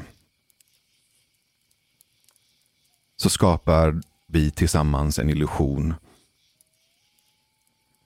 av kontroll. Det män gör på gruppnivå genom konspirationsteorier har ju med dominans att göra. Och makt. Eller hur? Mm. Det är inte som att en Qanon-troende har tolv olika spirituella arketyper att presentera sig själv med. Det är inte som att det finns Blue Anon och Red Anon och Green Anon. Och att du genom att hitta dina olika egenskaper eller hitta på och förstärka dina olika egenskaper för att passa in i en karaktär. Bidrar till berättelsen om Qanon som konspirationsteori. Det är inte den funktionen som den kollektiva berättelsen av konspiration har. Varenda berättelse om konspirationer handlar ju om att någon annan har makten över dig. Exakt. Om det är aliens, judar, libtards, rymdödlor, rymdödlor, pizzeriapedofiler. Allt handlar om att det finns en grupp som har makt och du tillhör inte den gruppen. Exakt. Killen tar... Killen pekar ut en grupp. Låt oss kalla det för Illuminati. Och sätter dem i centrum. Och sig själv i periferin och därmed förväxlar droppen med havet. Mm. Men också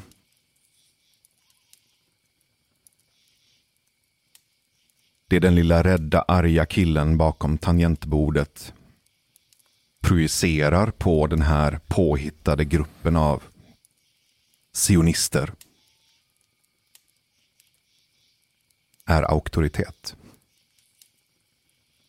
Precis. Det tarot-tanterna gör. När de tillskriver kosmos en storytellande agens. Och klistrar på, vilket är väldigt gulligt, att kosmos skulle vara någon slags urmoder som visar dem omsorg genom att organisera sig själv runt hennes födelsetid, plats och någon form av påhittad symbol. Som två schamaner första gången hittade på för hundratusen år sedan när de låg och snedtrippade på svamp och tittade upp på rymdhimlen och de här prickarna började dansa och se ut som olika figurer. Hon tillskriver ju kosmos auktoritet. Och förväxlar havet för droppen. Exakt.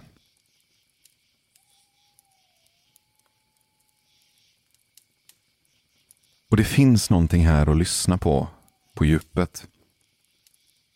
Om vi plockar bort konspirationsteorier som illusion och försök till lindring.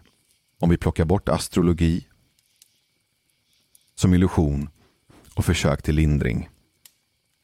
Vad är det de försöker lindra? Vad är såret som de sätter det här plåstret på? Och såret är ju i båda fallen samma. Men plåstret ser olika ut. Såret är ju att du aldrig någonsin haft någon kontroll. Såret är ju att vi har aldrig någonsin kunnat veta något med säkerhet.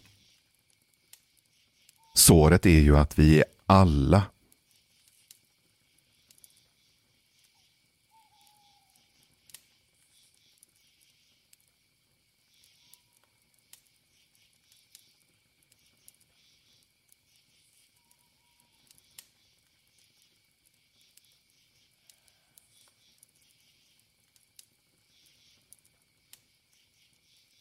på något sätt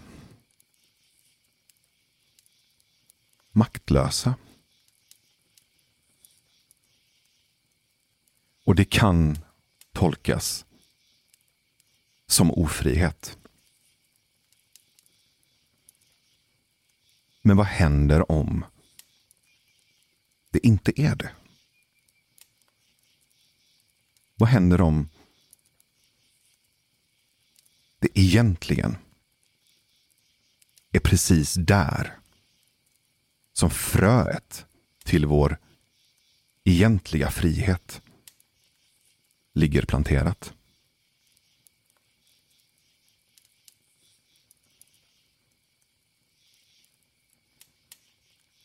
Tänk om du skulle släppa konspirationsteorierna. Du skulle släppa de astrologiska berättelserna. Plötsligt står du där och har ingenting att hålla i.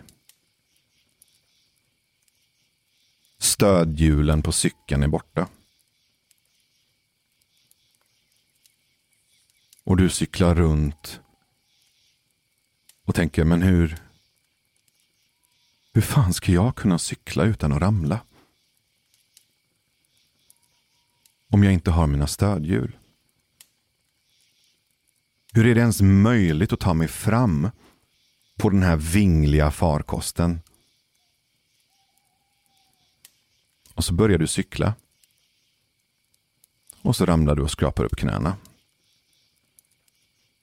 Och så kliver du upp. Och så cyklar du och så ramlar du igen och kör in i en nyponbuske. Och så sätter du dig upp igen. Och cyklar och ramlar och cyklar och ramlar och cyklar och ramlar. Och vad händer till slut? Efter ett tag lär du dig cykla.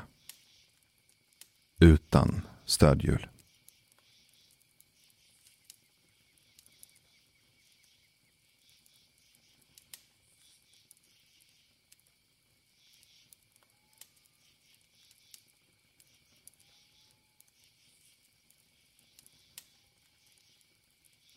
Den auktoritära ledaren.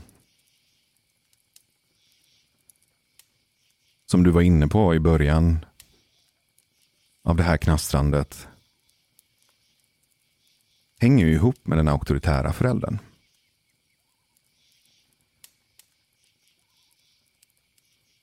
Hur tror du Hitlers pappa var? Hur tror du Trumps pappa var? Hur tror du Pol Pots, Pinochets pappa var? Ja, Maos pappa kan vi ju kanske lättare porträttera, men hur såg det föräldraskapet ut? Och vad fick de papporna med sig från sina pappor? Vad fick de papporna med sig från sina pappor?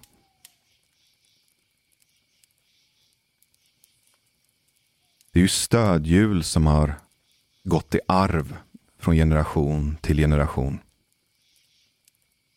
Och det är ju inte bara den auktoritära ledaren som med sina förenklade lösningar och sanningar ställer upp stödhjul för ett helt land. Ett system kan ju också hindra människor från att lära sig cykla själva. Om du tar en stor stat som är ett ekosystem av olika myndigheter och institutioner. Rigida och byråkratiska, trögrörliga gränser och väggar och linjer.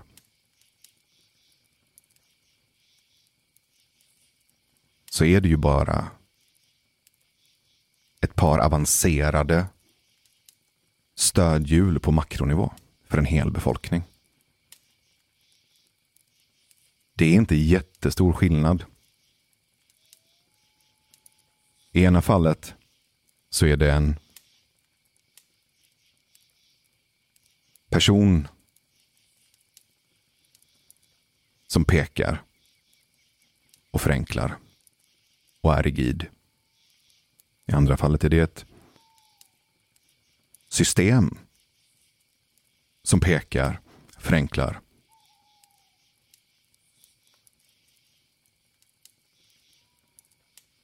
Skillnaden är att när det är ett system så är du så omsvept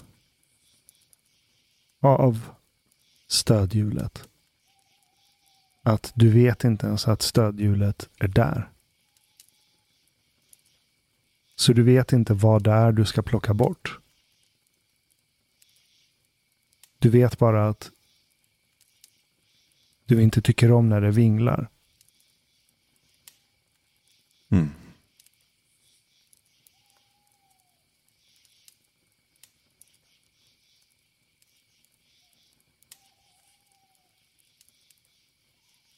Du vet inte ens om att du är på stödhjul. Du vet bara att du måste hålla i dig.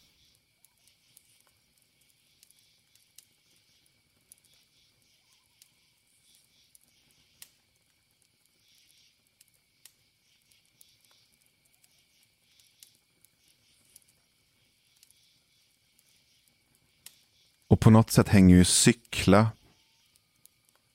som liknelse ihop med några andra liknelser som jag droppade för en stund sedan. Segla. Dansa. Surfa.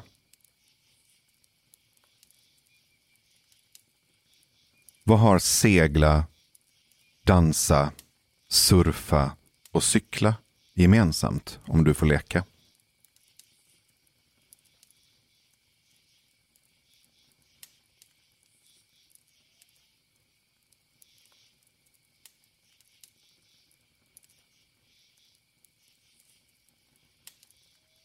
Dels så måste du vara i symbios med krafterna som trycker på dig. Du ska inte trycka tillbaka. För då drunknar du. Eller då ramlar du.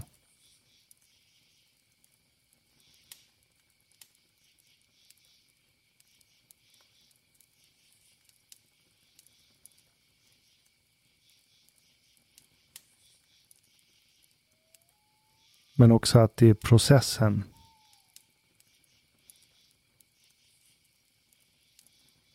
som är upplevelsen. Dansen med kraften som trycker på dig. Det är den processen som är poängen.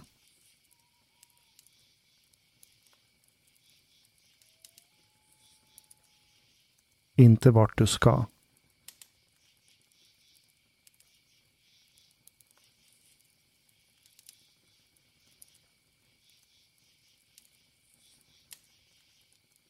Och du följer.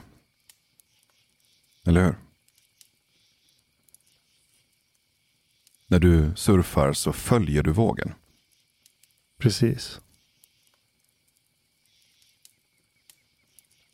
När du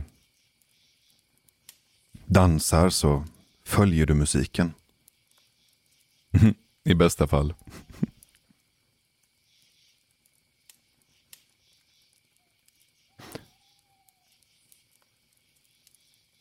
Och när du cyklar följer du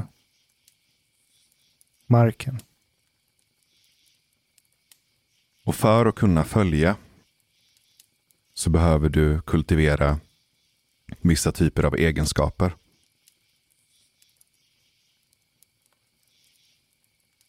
Du behöver träna på att lyssna. För att kunna lyssna så behöver du träna på att vara närvarande i ögonblicket.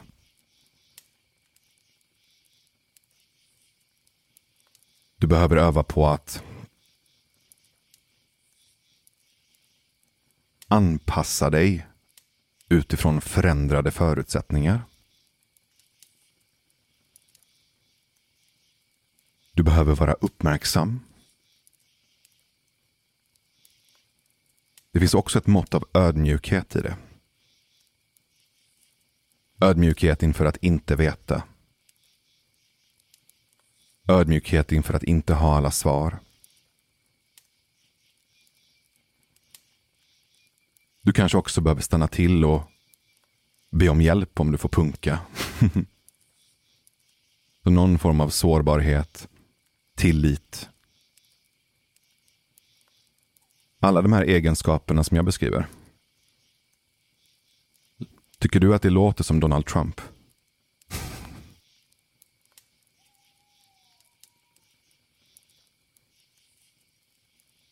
Det han besitter som egenskaper är ju totala motsatsen.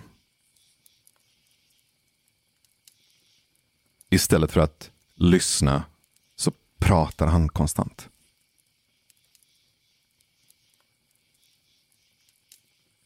Istället för att vara närvarande i ögonblicket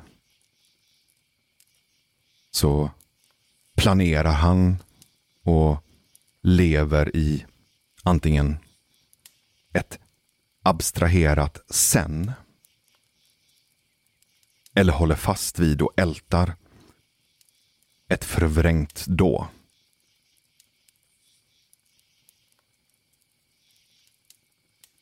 Vilket gör att effekten av det blir att han är uppe i huvudet, för det är där du abstraherar. Att försöka surfa, dansa eller cykla utan kropp är minst sagt svårt. Att försöka tänka dig fram på en våg och vara i då och sen att sitta på en cykel och abstrahera idéer och koncept. Att dansa med någon och samtidigt hålla ett 20 minuters TED-talk och prata konstant. Det går inte.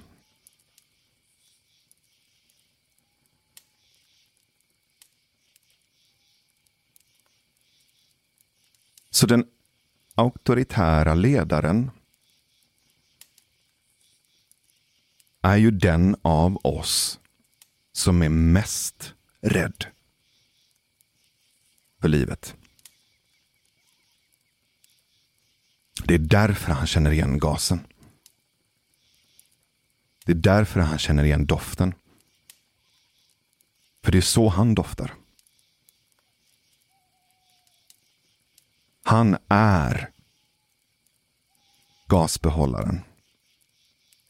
Han är full av tryck som har byggts upp över generationer av pojkar som har ackumulerat rädsla, oro, vrede, hat. Över generationer så har de här pojkarna lämnat över små paket av gas till sina söner. Med ett litet kort där det står Det här får du lösa. Ingen manual. Inga instruktioner. Inget visdomshäfte med egenskaper att kultivera för att kunna följa existensens pågående bachata-rytmer. De här pojkarna blir för varje generation stelare och mer rigida, spändare. Donald Trump uppstod inte över en natt. Det är ett samskapande över eoner av tid och pojkar som trott att de är pappor. Som fått pojkar som inte har någon pappa.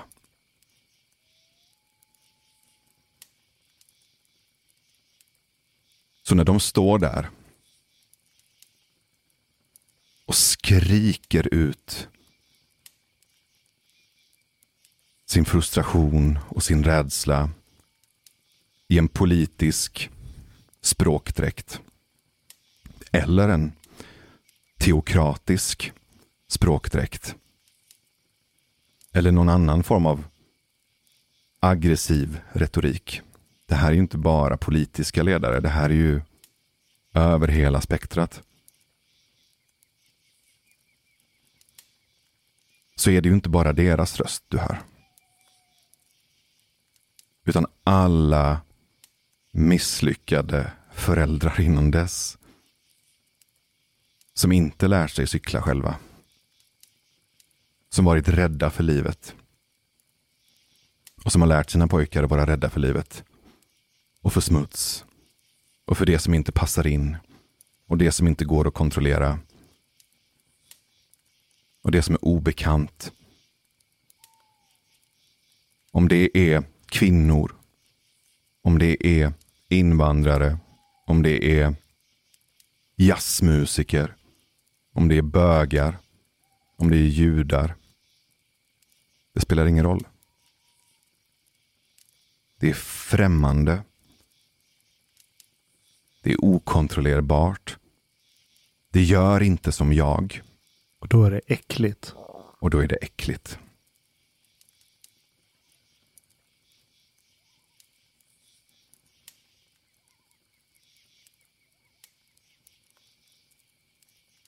Och visst är äckel en väldigt stark och evolutionärt kraftfull känsla i oss.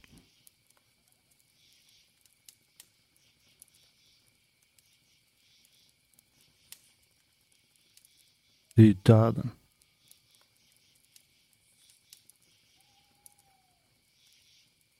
Jag menar att det också har haft en funktion.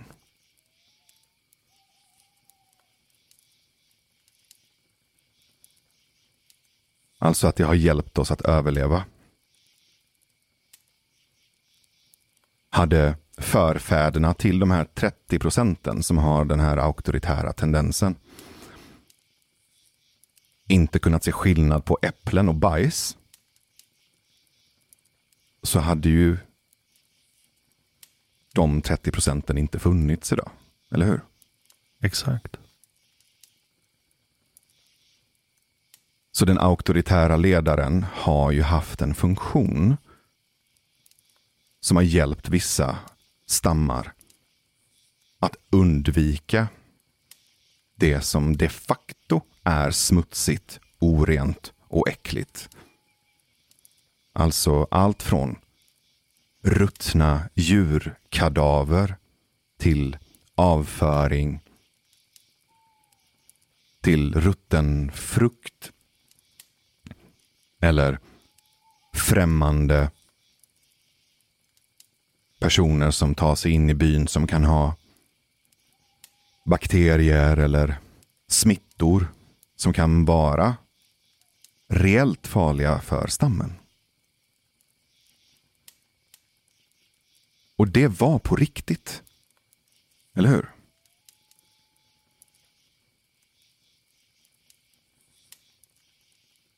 Men idag tar det för långt tid.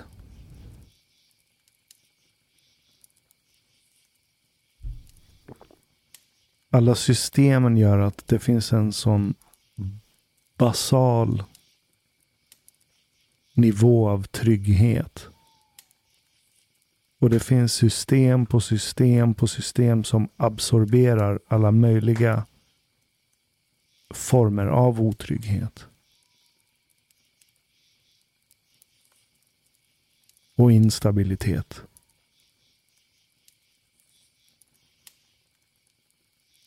Så den potentiella auktoritära ledaren, dess, dennes handlingar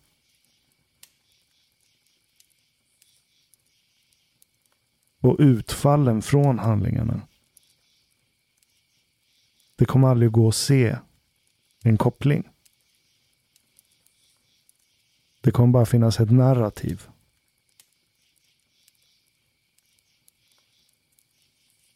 Om vilka utfall som handlingarna ledde till. Så det är en evolutionär tendens som inte längre fungerar.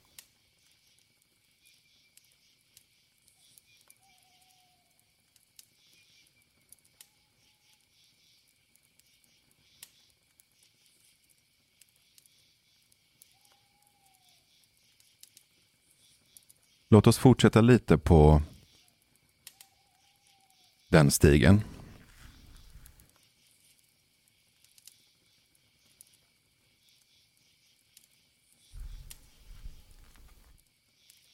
För när vi pratar om evolutionen så pratar vi om samspelet mellan varelsen och miljön. Det är ju väldigt förenklat, eller hur? Men om vi börjar där. Så finns det ju vissa egenskaper hos varelsen som i samspelet med miljön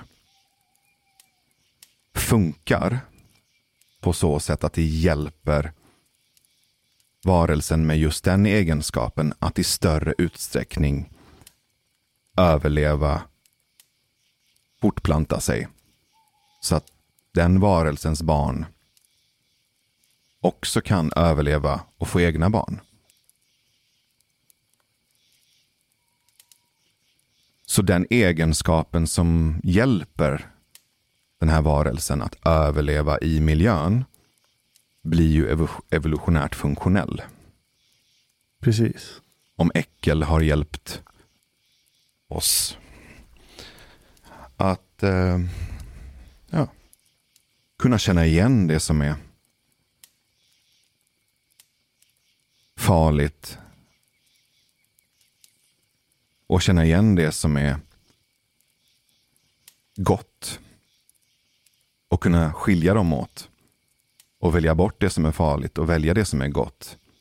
Då kommer ju de som har den förmågan och deras barn att få en evolutionär fördel i den miljön.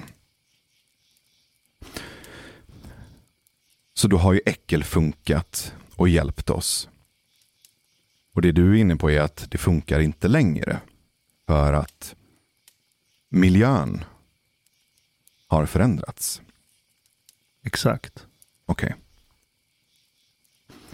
Jag skulle vilja lägga på ytterligare en del där som är att det inte bara handlar om funktionalitet eller att det här är ett ouppdaterat system inom oss. Jag skulle också vilja lägga till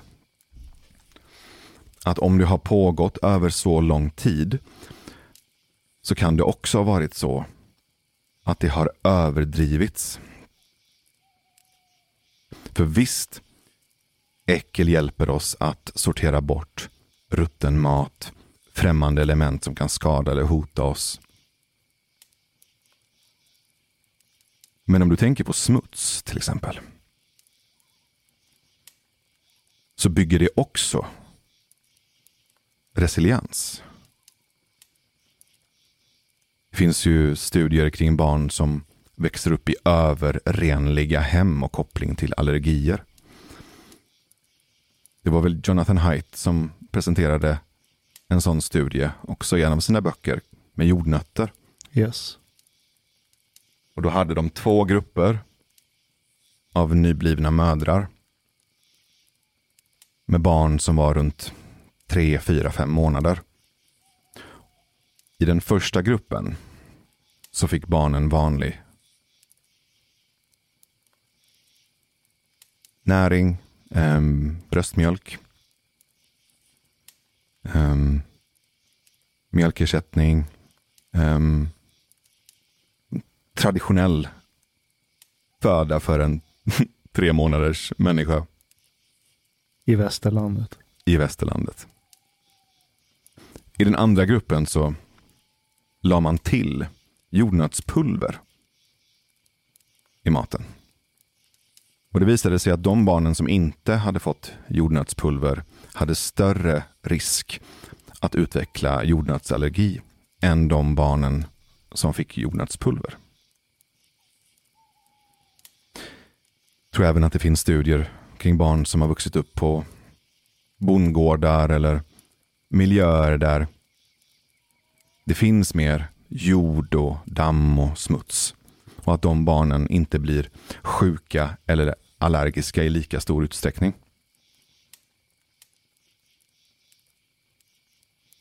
Så när du har en auktoritär ledare som är liksom det yttersta uttrycket för äckel av främmande element och smuts. Och har den här överdrivna renligheten. Och inte bara applicera den på renlighet i ett hem utan också renlighet utifrån ras. Eller kön. Eller kanske till och med idéer. Dogmatism. En kulturell renlighet. Exakt. Så kan ju det i sig göra det till en evolutionär nackdel. För en grupp, en stam, som inte utsätts för smuts eller främmande element vad händer med den gruppen?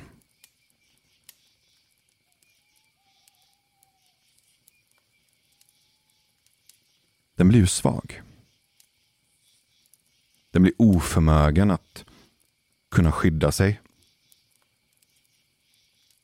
Den kan inte leva i en värld. Eller i verkligheten.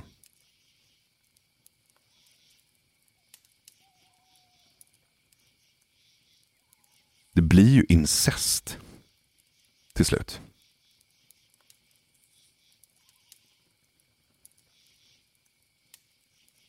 Jag tänker på att det finns ju samtidigt ett behov i stammen av en lagom nivå av främmande element, eller hur?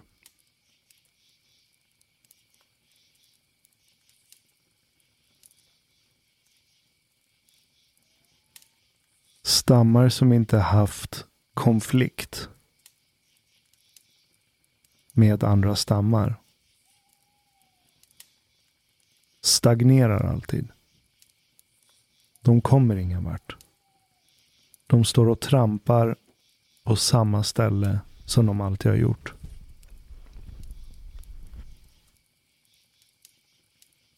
Det finns stammar som har levt i byar som av geografiska skäl varit helt isolerade från externa influenser.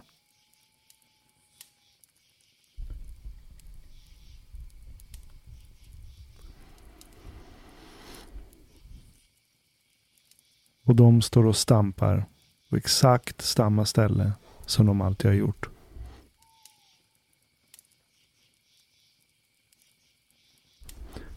Och om man ser nationen som en förlängning av stammen.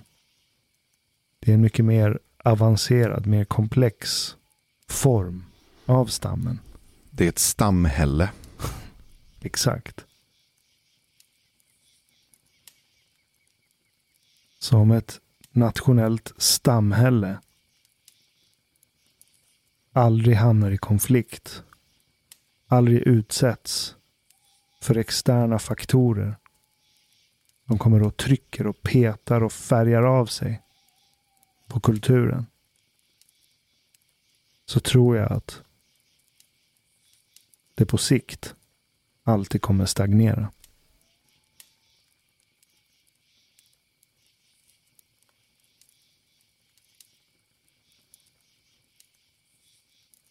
Den blir fragil.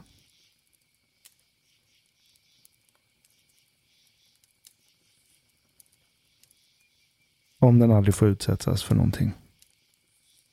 Precis som ett immunförsvar.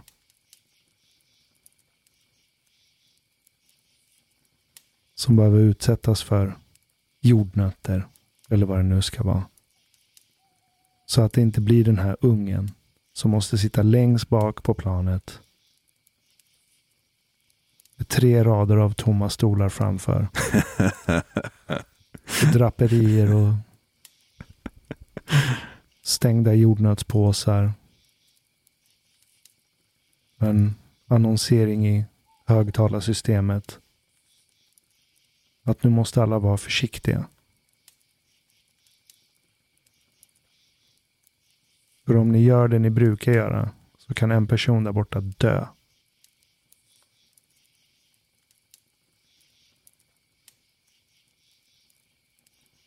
Spola den pojkens liv framåt.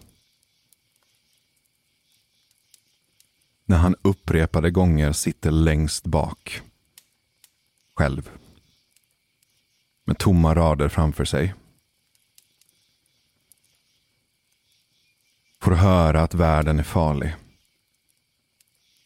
Och full av osynliga luftpartiklar som kan döda honom. Han matas med berättelsen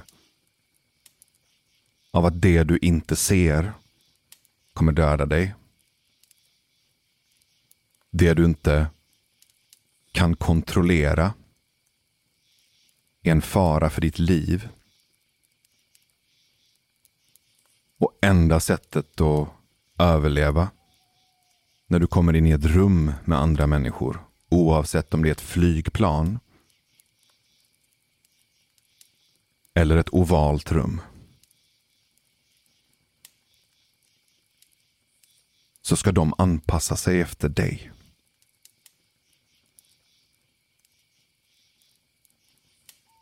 Vem blir han när han blir stor?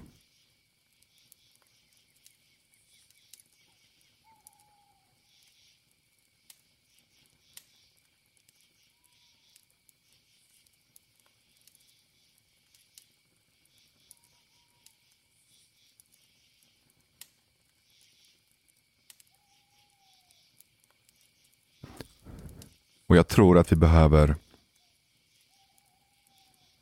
titta på båda sidorna av det här.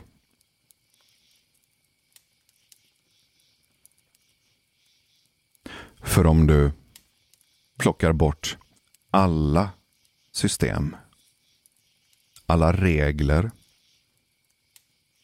alla kontrollmekanismer, alla skydd, alla varningsljud.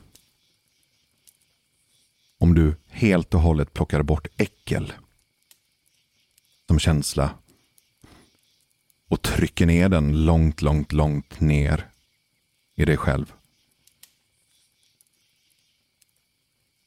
Och helt gränslöst och kaotiskt låter verklighetens samtliga intryck välla rakt in i dig. Som en kosmisk tsunami.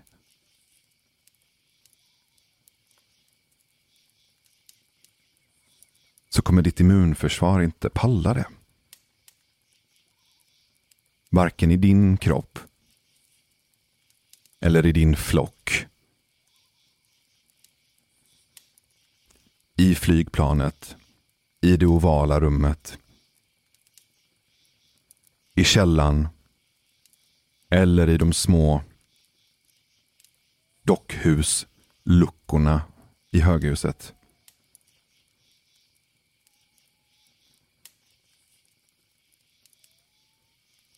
Då kollapsar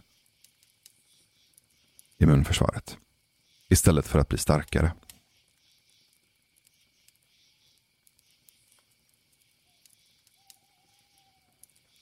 Du bara ger upp. Och det är överdrivenheten åt andra hållet.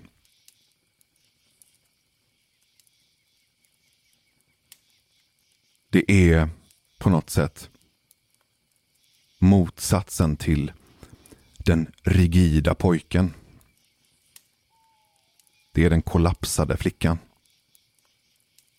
Som ligger i en buske med uppskrapade knän och cykeln bredvid sig.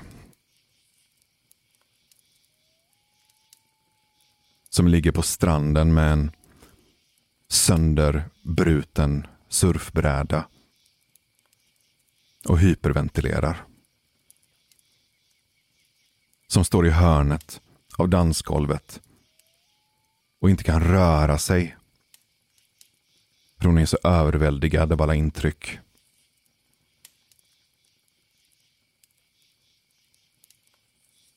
Och det är ju när samhällskroppen på grund av total gränslöshet eller en början mot en gränslöshet. Det är då samhällskroppen blir den här benbrutna, hyperventilerande personen på stranden.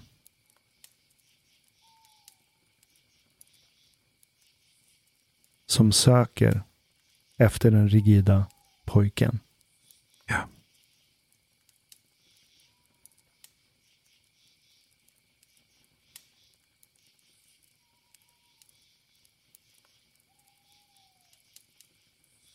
Och jag föreställer mig att han kommer fram till henne. När hon står där på dansgolvet. I hörnet. Liten och rädd.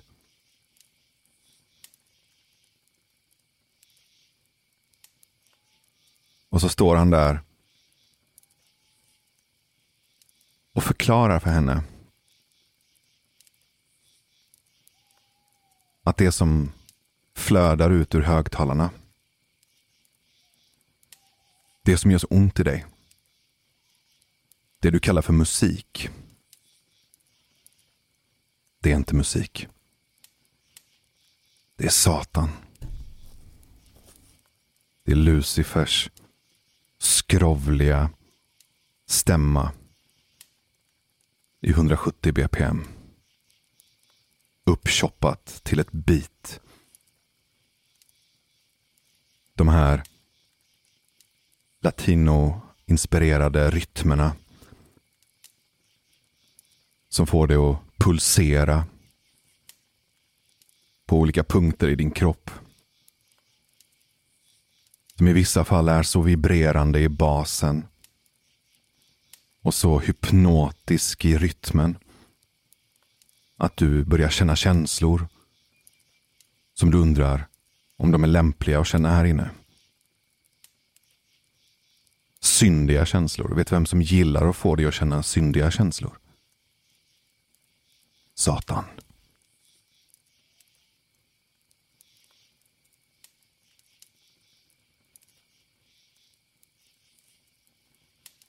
Eller när han möter upp henne på stranden med den brutna brädan. Hon ligger där och har börjat sätta ihop en berättelse om naturen. Som en slags förtryckare. Och om naturen är en förtryckare. Och vår biologi kommer ur naturen. Så är biologin ett fängelse.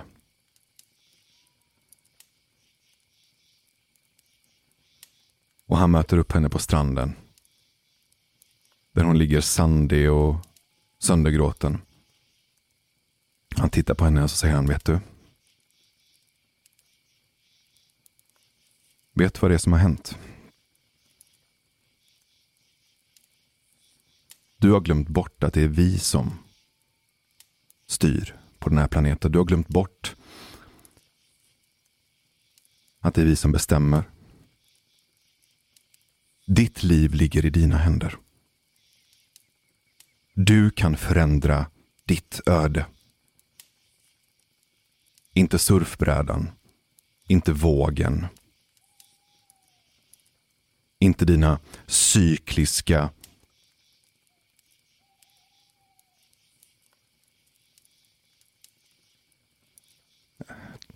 danser du gör varje månad som är kopplad till den här biologiska tyrannen som bestämmer över din kropp. Den här demonen som har tagit över din livmoder. Du bestämmer. Du sätter upp mål. Du gör en plan. Och så bygger du ditt drömliv. Så du slipper ligga här på stranden och gråta om ett år. Och så får hon den förenklade berättelsen. Som ett svar.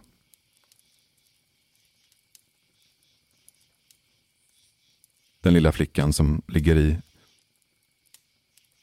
nyponbuskarna med cykeln bredvid sig och uppskrapade knän. Han kommer att ställa sig över henne, tittar på henne och säger han, ja. Gör det ont? Mm. Jag ser det. Vems fel tror du att det här är? Ska du verkligen vara här ute och cykla? Själv? Är det tryggt? Att en sjuårig liten flicka är ute och cyklar när solen har gått ner? Är det ett tryggt samhälle? Var är dina föräldrar? Varför har inte de koll på var du är någonstans? Och sakta men säkert börja berätta för henne. En berättelse om vad som egentligen gjorde att hon ramlade. Att hon är ett offer för andras förtryck och felaktigheter och misstag. Och han ska hjälpa henne.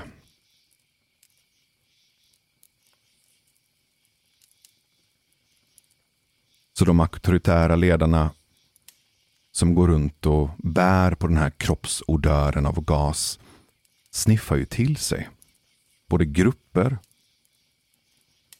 och individer som har ramlat och som försöker hitta någonting som liknar tröst eller trygghet eller någon form av tillförsikt. Och så säger han Följ mig, lita på mig. I got you. Vi går hitåt. Och om hon då väljer mellan att ligga kollapsad på en strand, stå fastfrusen i ett hörn på ett dansgolv eller rädd i ett buskage. Eller följa med honom. Han låter som att han vet vart han ska. Och jag har ingen aning. Och det skrämmer skiten ur mig. Jag vill inte känna det. Jag följer honom.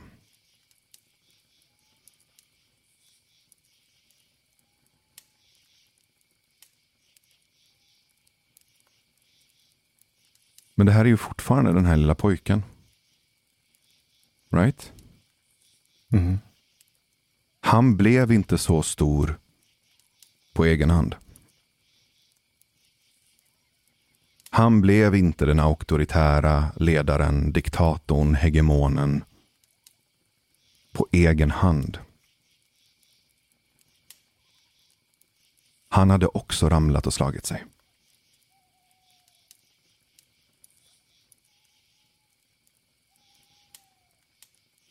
Men när han började prata ur sinnigt, fullt av vrede mot det här trycket från existensen. Som kändes som förtryck. När han började skapa en berättelse för sig själv som han behövde och började säga den utåt och andra började lyssna. Så fick han plötsligt en roll. Han fick en identitet. Han fick något att hålla i. I det här kaoset så blev han någon. Och den han blev har ju vi varit med och byggt upp.